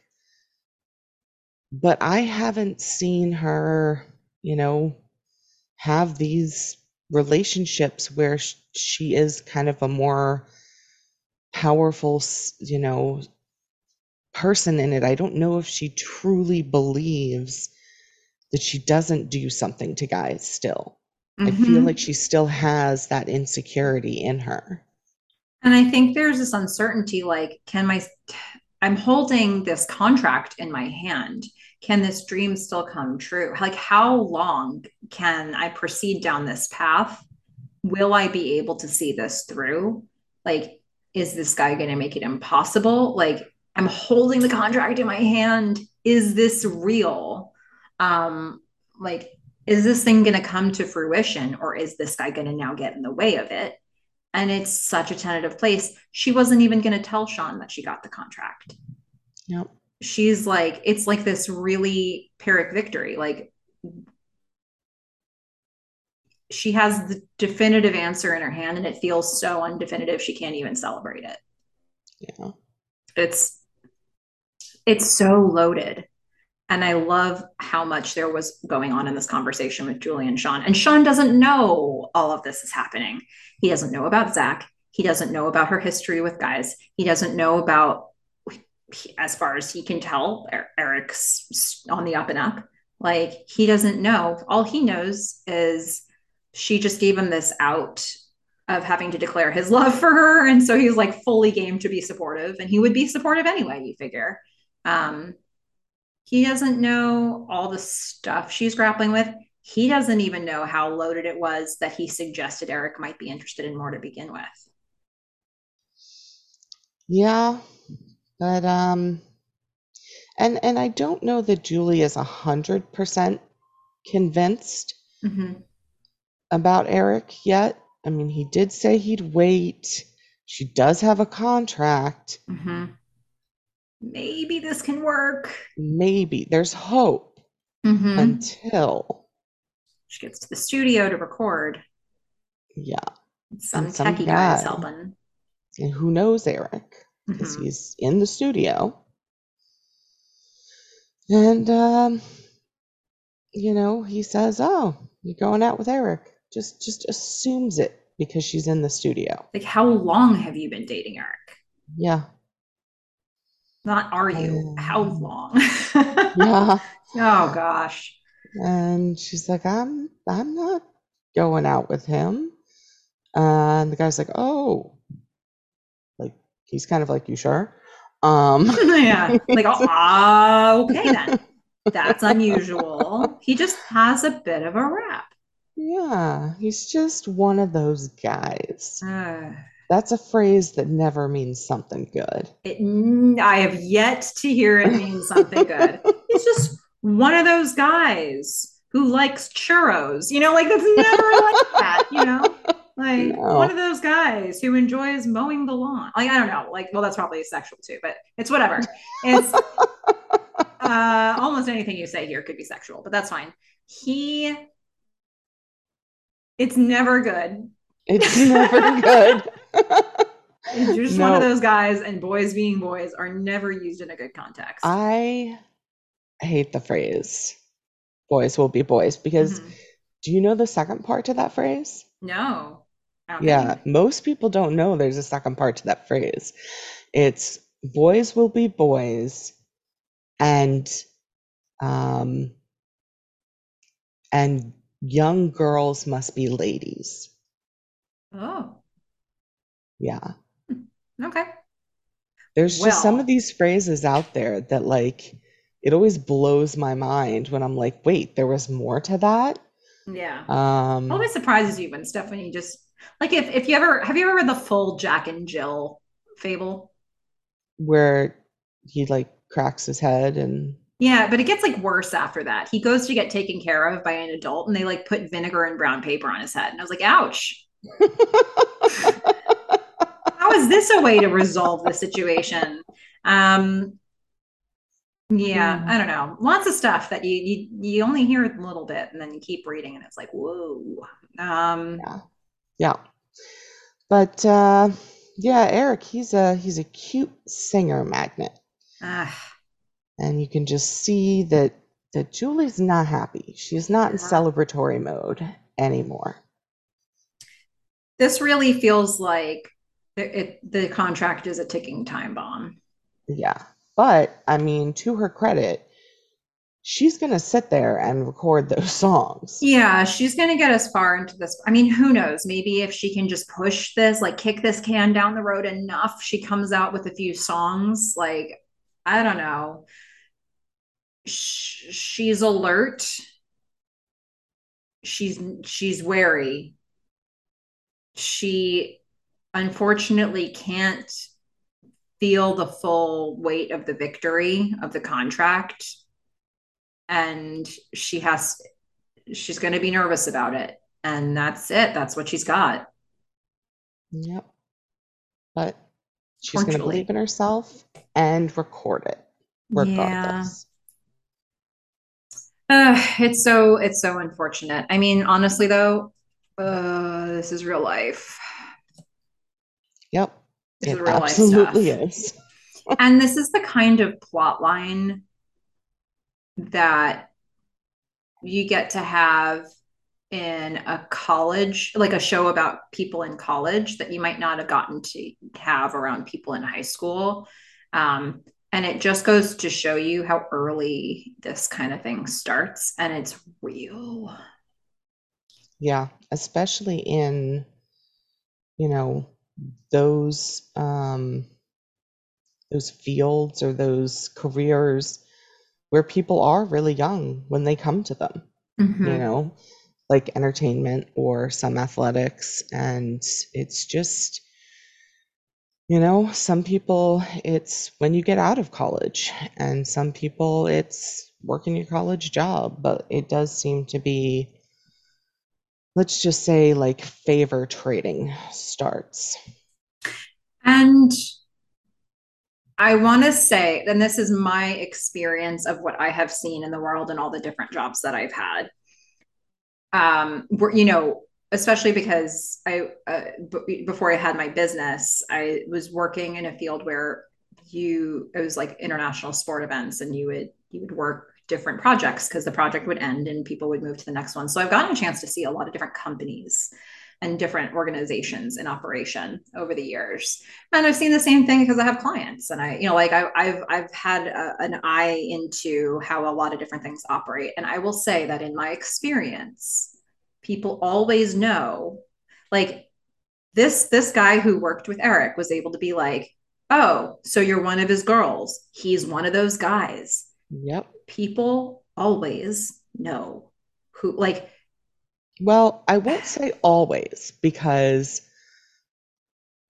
when it gets to politics, yeah, there whether people speak up secrets. or not, yeah, like I would say the majority, I'm, I'm going to say 90% or more of the time, nobody speaks up.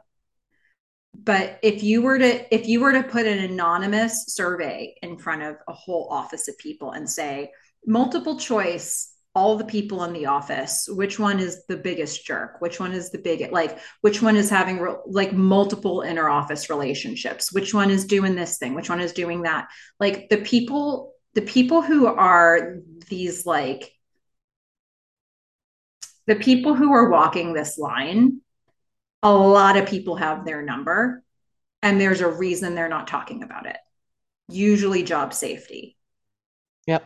And like but it's not like oh could have happened to any of us. Anybody can be accused. I don't know. Maybe there are people who have had that experience but in my experience like you could pull multiple women in the office and be like who's the creep? And all of them would point to the same person. Like Yeah, but unfortunately, it usually works out that it's the woman who comes off not getting career opportunities Correct. or being eh, that it said that she's being promoted because of a relationship or a perceived relationship. And a hundred percent of the time rough. in my personal experience that a woman has come forward they never worked in the field again the field Yep. the whole industry and Yep. the man was employed again with no lapse in employment a hundred percent of the time.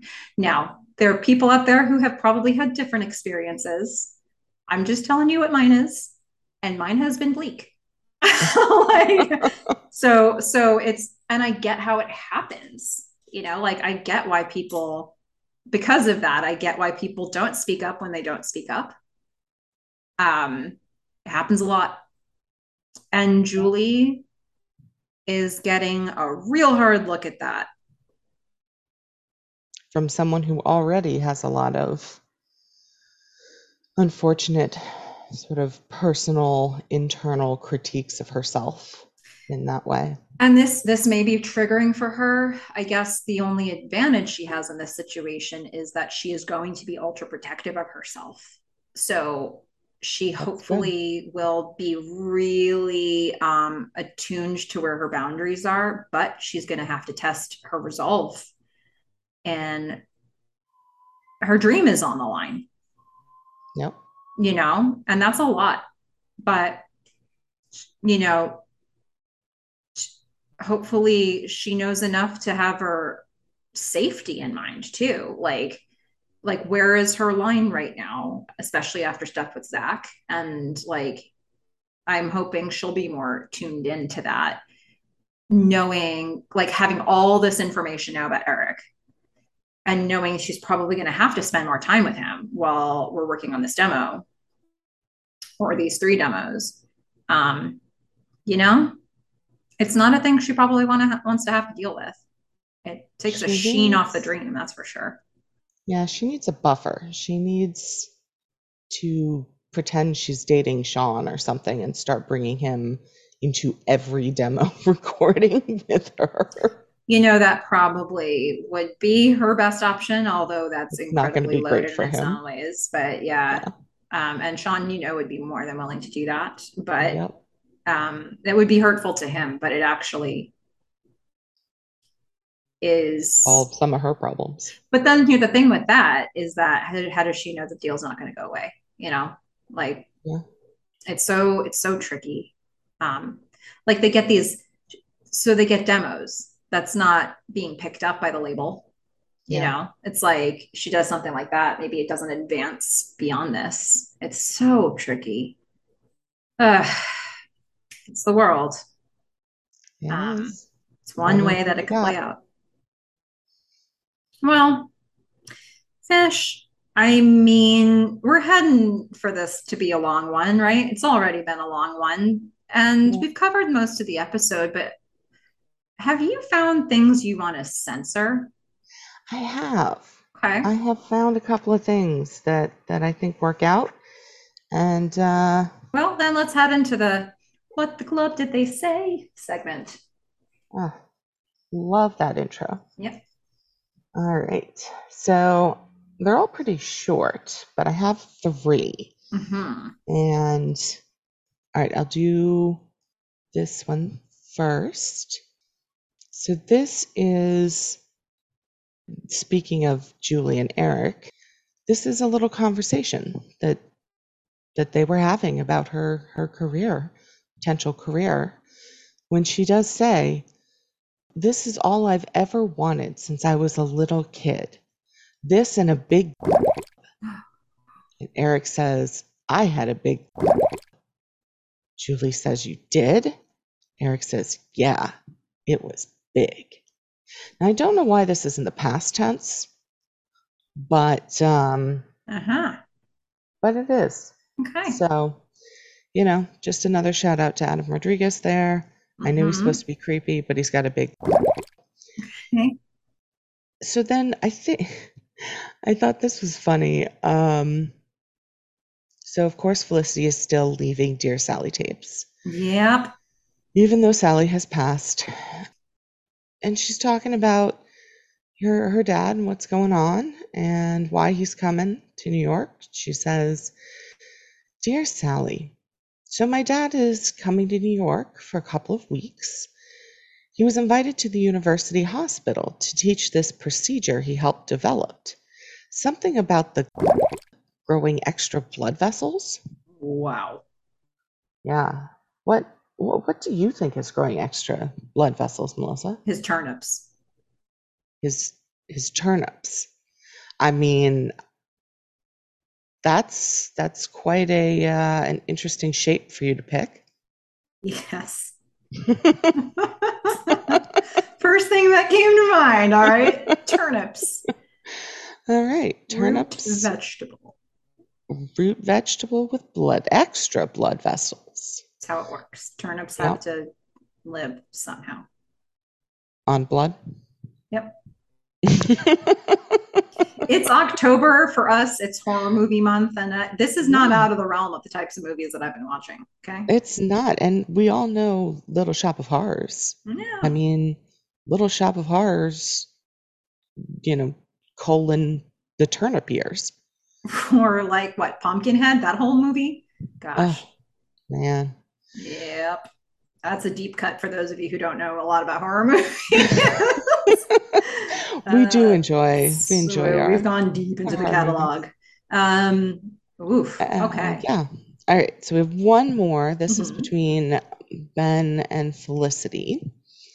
And Ben has just, you know, walked in the door of Dean and DeLuca and says, Well, we haven't together since like the last millennium. Felicity says, Yeah, is there anything I should remember about working with you? And Ben says, Just that I get like 80% of the tip. Oh. Tip of what, Melissa? It's turnips? Well, let's let's make it radishes. The tip of his radishes. Yeah. You, you are I- really not giving Ben any credit here. Nope. Nope. Nope. Nope. That's okay. But Well- but I mean Dr. Porter, Yeah. lots of credit. Yeah. Okay. Well, folks, that was the what the club did they say segment. Yep. And now we head into our beloved segment. After you listen to this tape, you have to erase it with some listener feedback. Yeah. Now, we've heard from a few people, a couple, a couple different things from each of them, and one is a bucket of things that will I'll come to last. The first two things I want to mention are sort of just one-off comments uh, related to either stuff that happened in this episode or recently. So, first of all, um, we have well, actually, I'm going to do okay at Colleen.tenbus on Instagram says, I love the season two friendship slash sexual tension of Noel and Felicity in portraits, especially. So Colleen's a fan of that. Colleen also says, I would have taken four episodes of Lucky in exchange for one episode of David. Them's fighting words. Yeah. I mean I'm not going to disagree. I I Lucky's Lucky's cute and he's got those big eyes. Great And, actor. I mean, all times, you know, SAG Dog Award winner. Um, and, you know, David's David. I had no idea people despised David so much. Well, it's like it's not even despising, right? It's like a, a really forceful apathy. Like, yeah, like this is the way I describe a few things in my life, and he fits in this category. He actively bores me. Yeah. So it's not just that I'm kind of bored. It's it's an it's an action that is being taken upon me. Yeah. Oh man. So that's that. Colleen, you're in really good company, I think. Um, yeah. okay, now we have one about the swimming stuff from at insta.mickey. Uh, who says, I was listening to the episode one, uh, season one, episode 15 podcast, which it's also relevant for now. So Insta Mickey says, probably uh, JJ Abrams got Ben into swimming because teenager Speedman was on the Canadian swimming team and was ranked for the 92 Olympics. And they used to put Scott stuff into Ben. Scott didn't make the Olympics and had to give it all up because of a neck injury. And the running stuff, his mom was a runner. Um, so it's just some context. We're gonna see. We're gonna start seeing Ben on the basketball court a little bit more, and apparently, like that's what he was. He he loved basketball, so I think they did a lot of that stuff. But um, yeah, I'm wondering if he did freestyle because the issues that I've had with his form, I think is that it's a little bit different, especially if you're sprinting. Mm-hmm. Um, that you might breathe every other, mm-hmm. and I was looking at it because I'd seen that comment and and I was watching him this episode.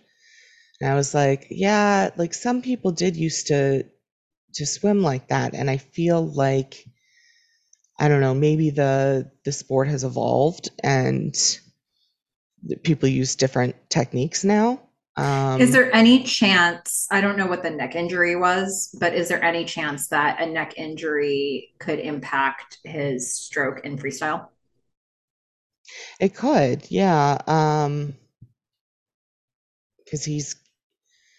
It, it's hard to explain just like out loud. You're there's this whole thing where when you take a stroke, you're supposed to elongate out mm-hmm. um, kind of your whole body and then kind of push down and there's this twisting that kind of goes on as you go from one arm to the next mm-hmm. and also you're supposed to turn your head to the side to breathe mm-hmm. and so he's kind of turning his body yeah i think a little bit but i also don't think i would have seen that as like the major issue. Okay. Um, I think it's more of a, it might be like a style thing that we were taught how to do it one way.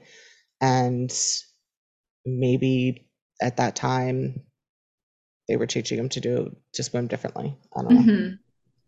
It, it is interesting. Um, like if I think about gymnastics, if, it, if I think about really skilled, like Olympic gymnasts, if you get two of them side by side doing the same skill, very often there's completely different technique and they're all doing it well.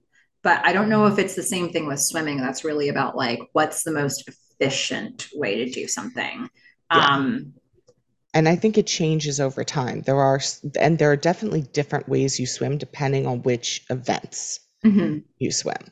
Mm-hmm. Um, that have to do with number of breaths and um, like just different stroke work and so yeah it just it depends yeah. Like i think about something simple in gymnastics like uh, like a front flip. Like let's say you do a front tuck a, a front flip in a tucked position. There's actually three completely different techniques for what to do with your arms to get into that flip that are often done in different countries. Um, all of them are accepted uh, not not all of them will be taught by one place usually you're taught one style based on the gym that you went to and yet it's like a simple skill but has like three wildly different styles of technique. Um, so I don't know. It's kind of interesting when you look at stuff like that. But okay, I was curious what you think about that. Well, all right, fish. We got we've got one more set here. We got a little, a little bit of a bucket. We put out the question peppermint or not a peppermint. So actually what what I said on Instagram was I put a picture of the uh, I took a screenshot from the screen of Noel and Elena's place in the Thanksgiving episode with the thing on the mantle that we debated what it was. And mm-hmm. all I said was, What is this? Okay. And we have a conclusive answer that none of us have any idea what it is. so here's the here's a few answers we've gotten to this point. At let's see, at insta.mickey says, understand why Melissa would think it's a peppermint candy framed because it is a holiday thing in the US, I guess. And I have no idea what that could be besides that. Then at Colleen.tenbus comes in with a different angle. The color alternating with the red is not white, fam. Who ever heard of a red and beige peppermint? Although, is it just being affected by the sepia filter that the whole show is processed through? But that I think that that beige thing goes to what I was saying about it being an optical illusion because uh-huh. when you see the beige, it's because your eye is compensating for the fact that there there's a change in um that it's 3D. Mm-hmm. Right? Mm-hmm. And so mm-hmm. it doesn't look white. But okay. when you see it as 2D, then it actually looks white. Right. Because your eye isn't compensating. Okay. Okay. Well, Colleen finishes. That being said, I haven't the slightest of clues as to what it actually is. Um, okay. And then we had at Aunt Mary 72 who trolled us hard, fish. oh no. At Aunt Mary 72 um, says it is a peppermint or not. Dot dot. 72. Ah, that is so good. Um Oh. We don't know. I think it's fair to say that neither of the answers we posited are actually plausible. Uh, nobody else had another suggestion. I how do we find the props department from that show?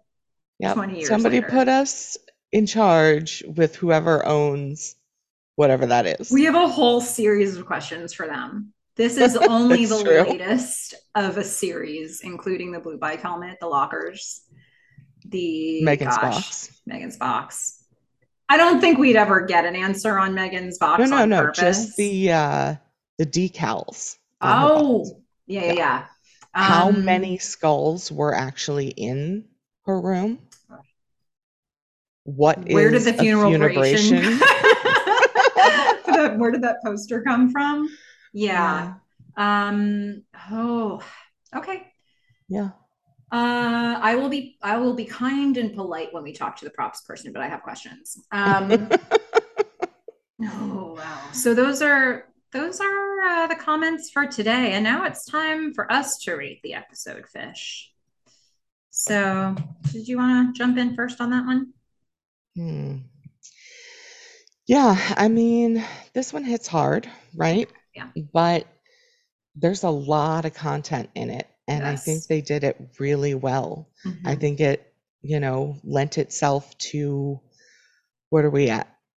Three and a half plus hours. I and I knew it was going to happen, Fish. Like I looked at the number of notes I had. I knew that it was going to open up some really, I think, important conversations. I'm really glad we got to talk about the stuff we did hmm in this podcast. Yeah, it's a lot. Um, so as much as I may not enjoy what the actors themselves are doing, mm-hmm. uh, or really the characters, what the characters are doing, I very much enjoy the writing, how it, the story has been put together, mm-hmm. and how the actors are portraying it. So, I mean, this is going to get a high rating from me. Um, it didn't come with a lot of laughs, Mm-mm. which I think it, it probably needed a few. Um, maybe like just one or two Javier Danish moments Oh. uh, would, would have helped a little bit. you went there. Yeah, I did. But I mean, the pool scene and just like how that all made me feel so happy. Um, I I'm gonna give this one a nine. Cool. Um, I love it.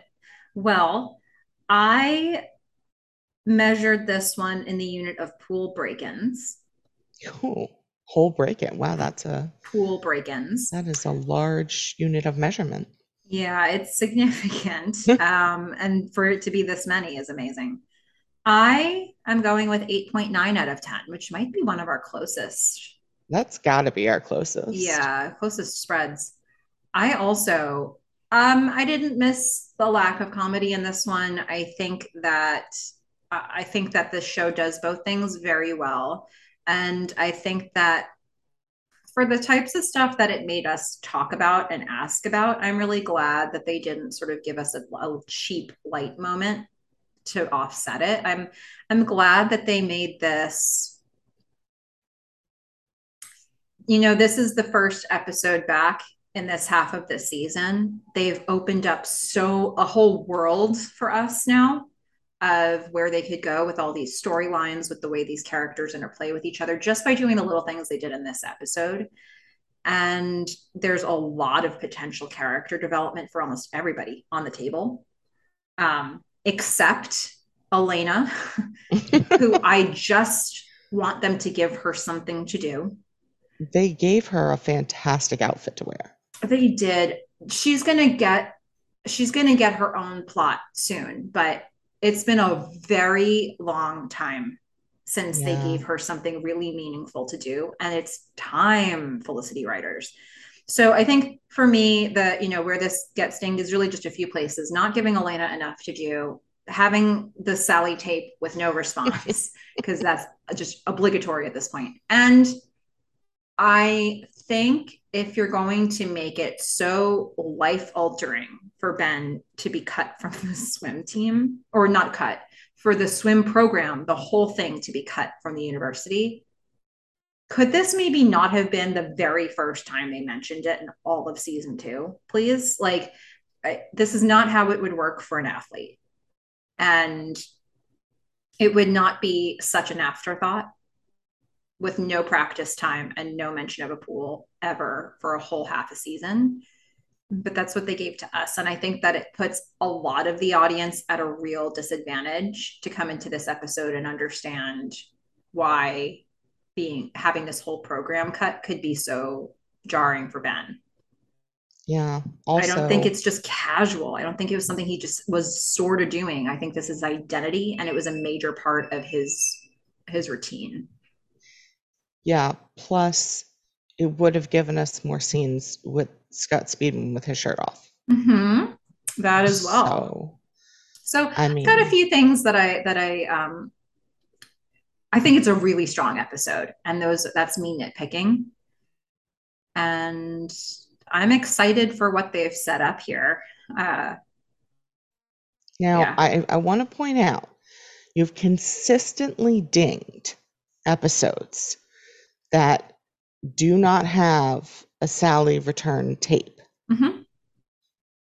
And the next episode does have a Sally return tape. So I am expecting for it to get a little bump based on that consistency. It's probably going to be minor.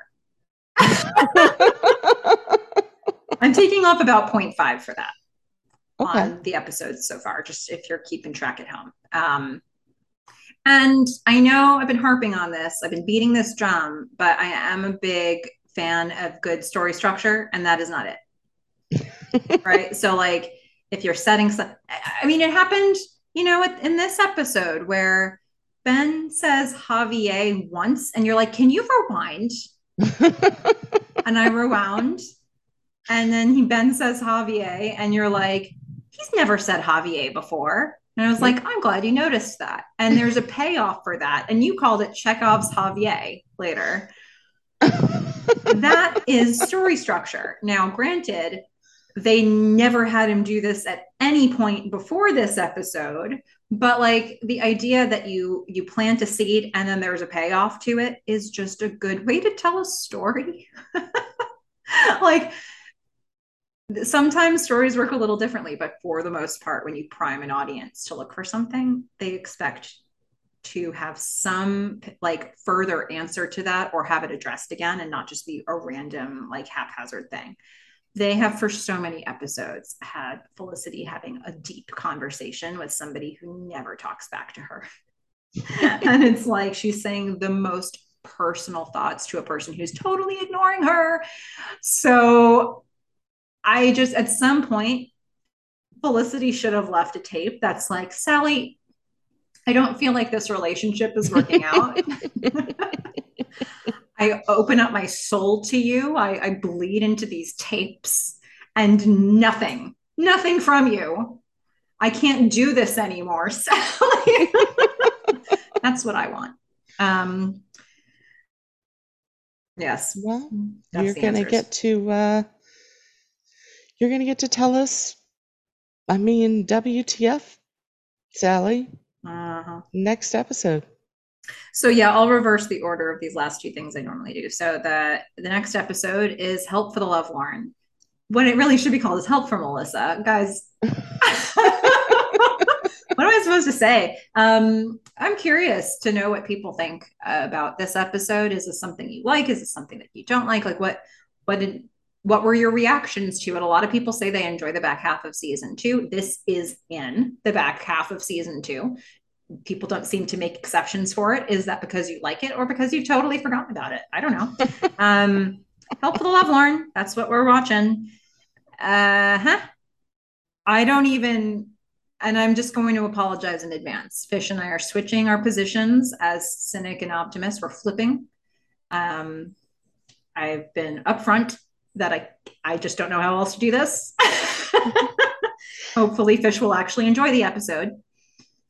Yeah, and I'm not going to apologize for it because I think this is an opportunity for growth for both of us. Yeah, I'm going to spread my wings and you will too. Hey, you're the cynic now. This is going to be the worst. oh. We, yeah. Yeah. Um,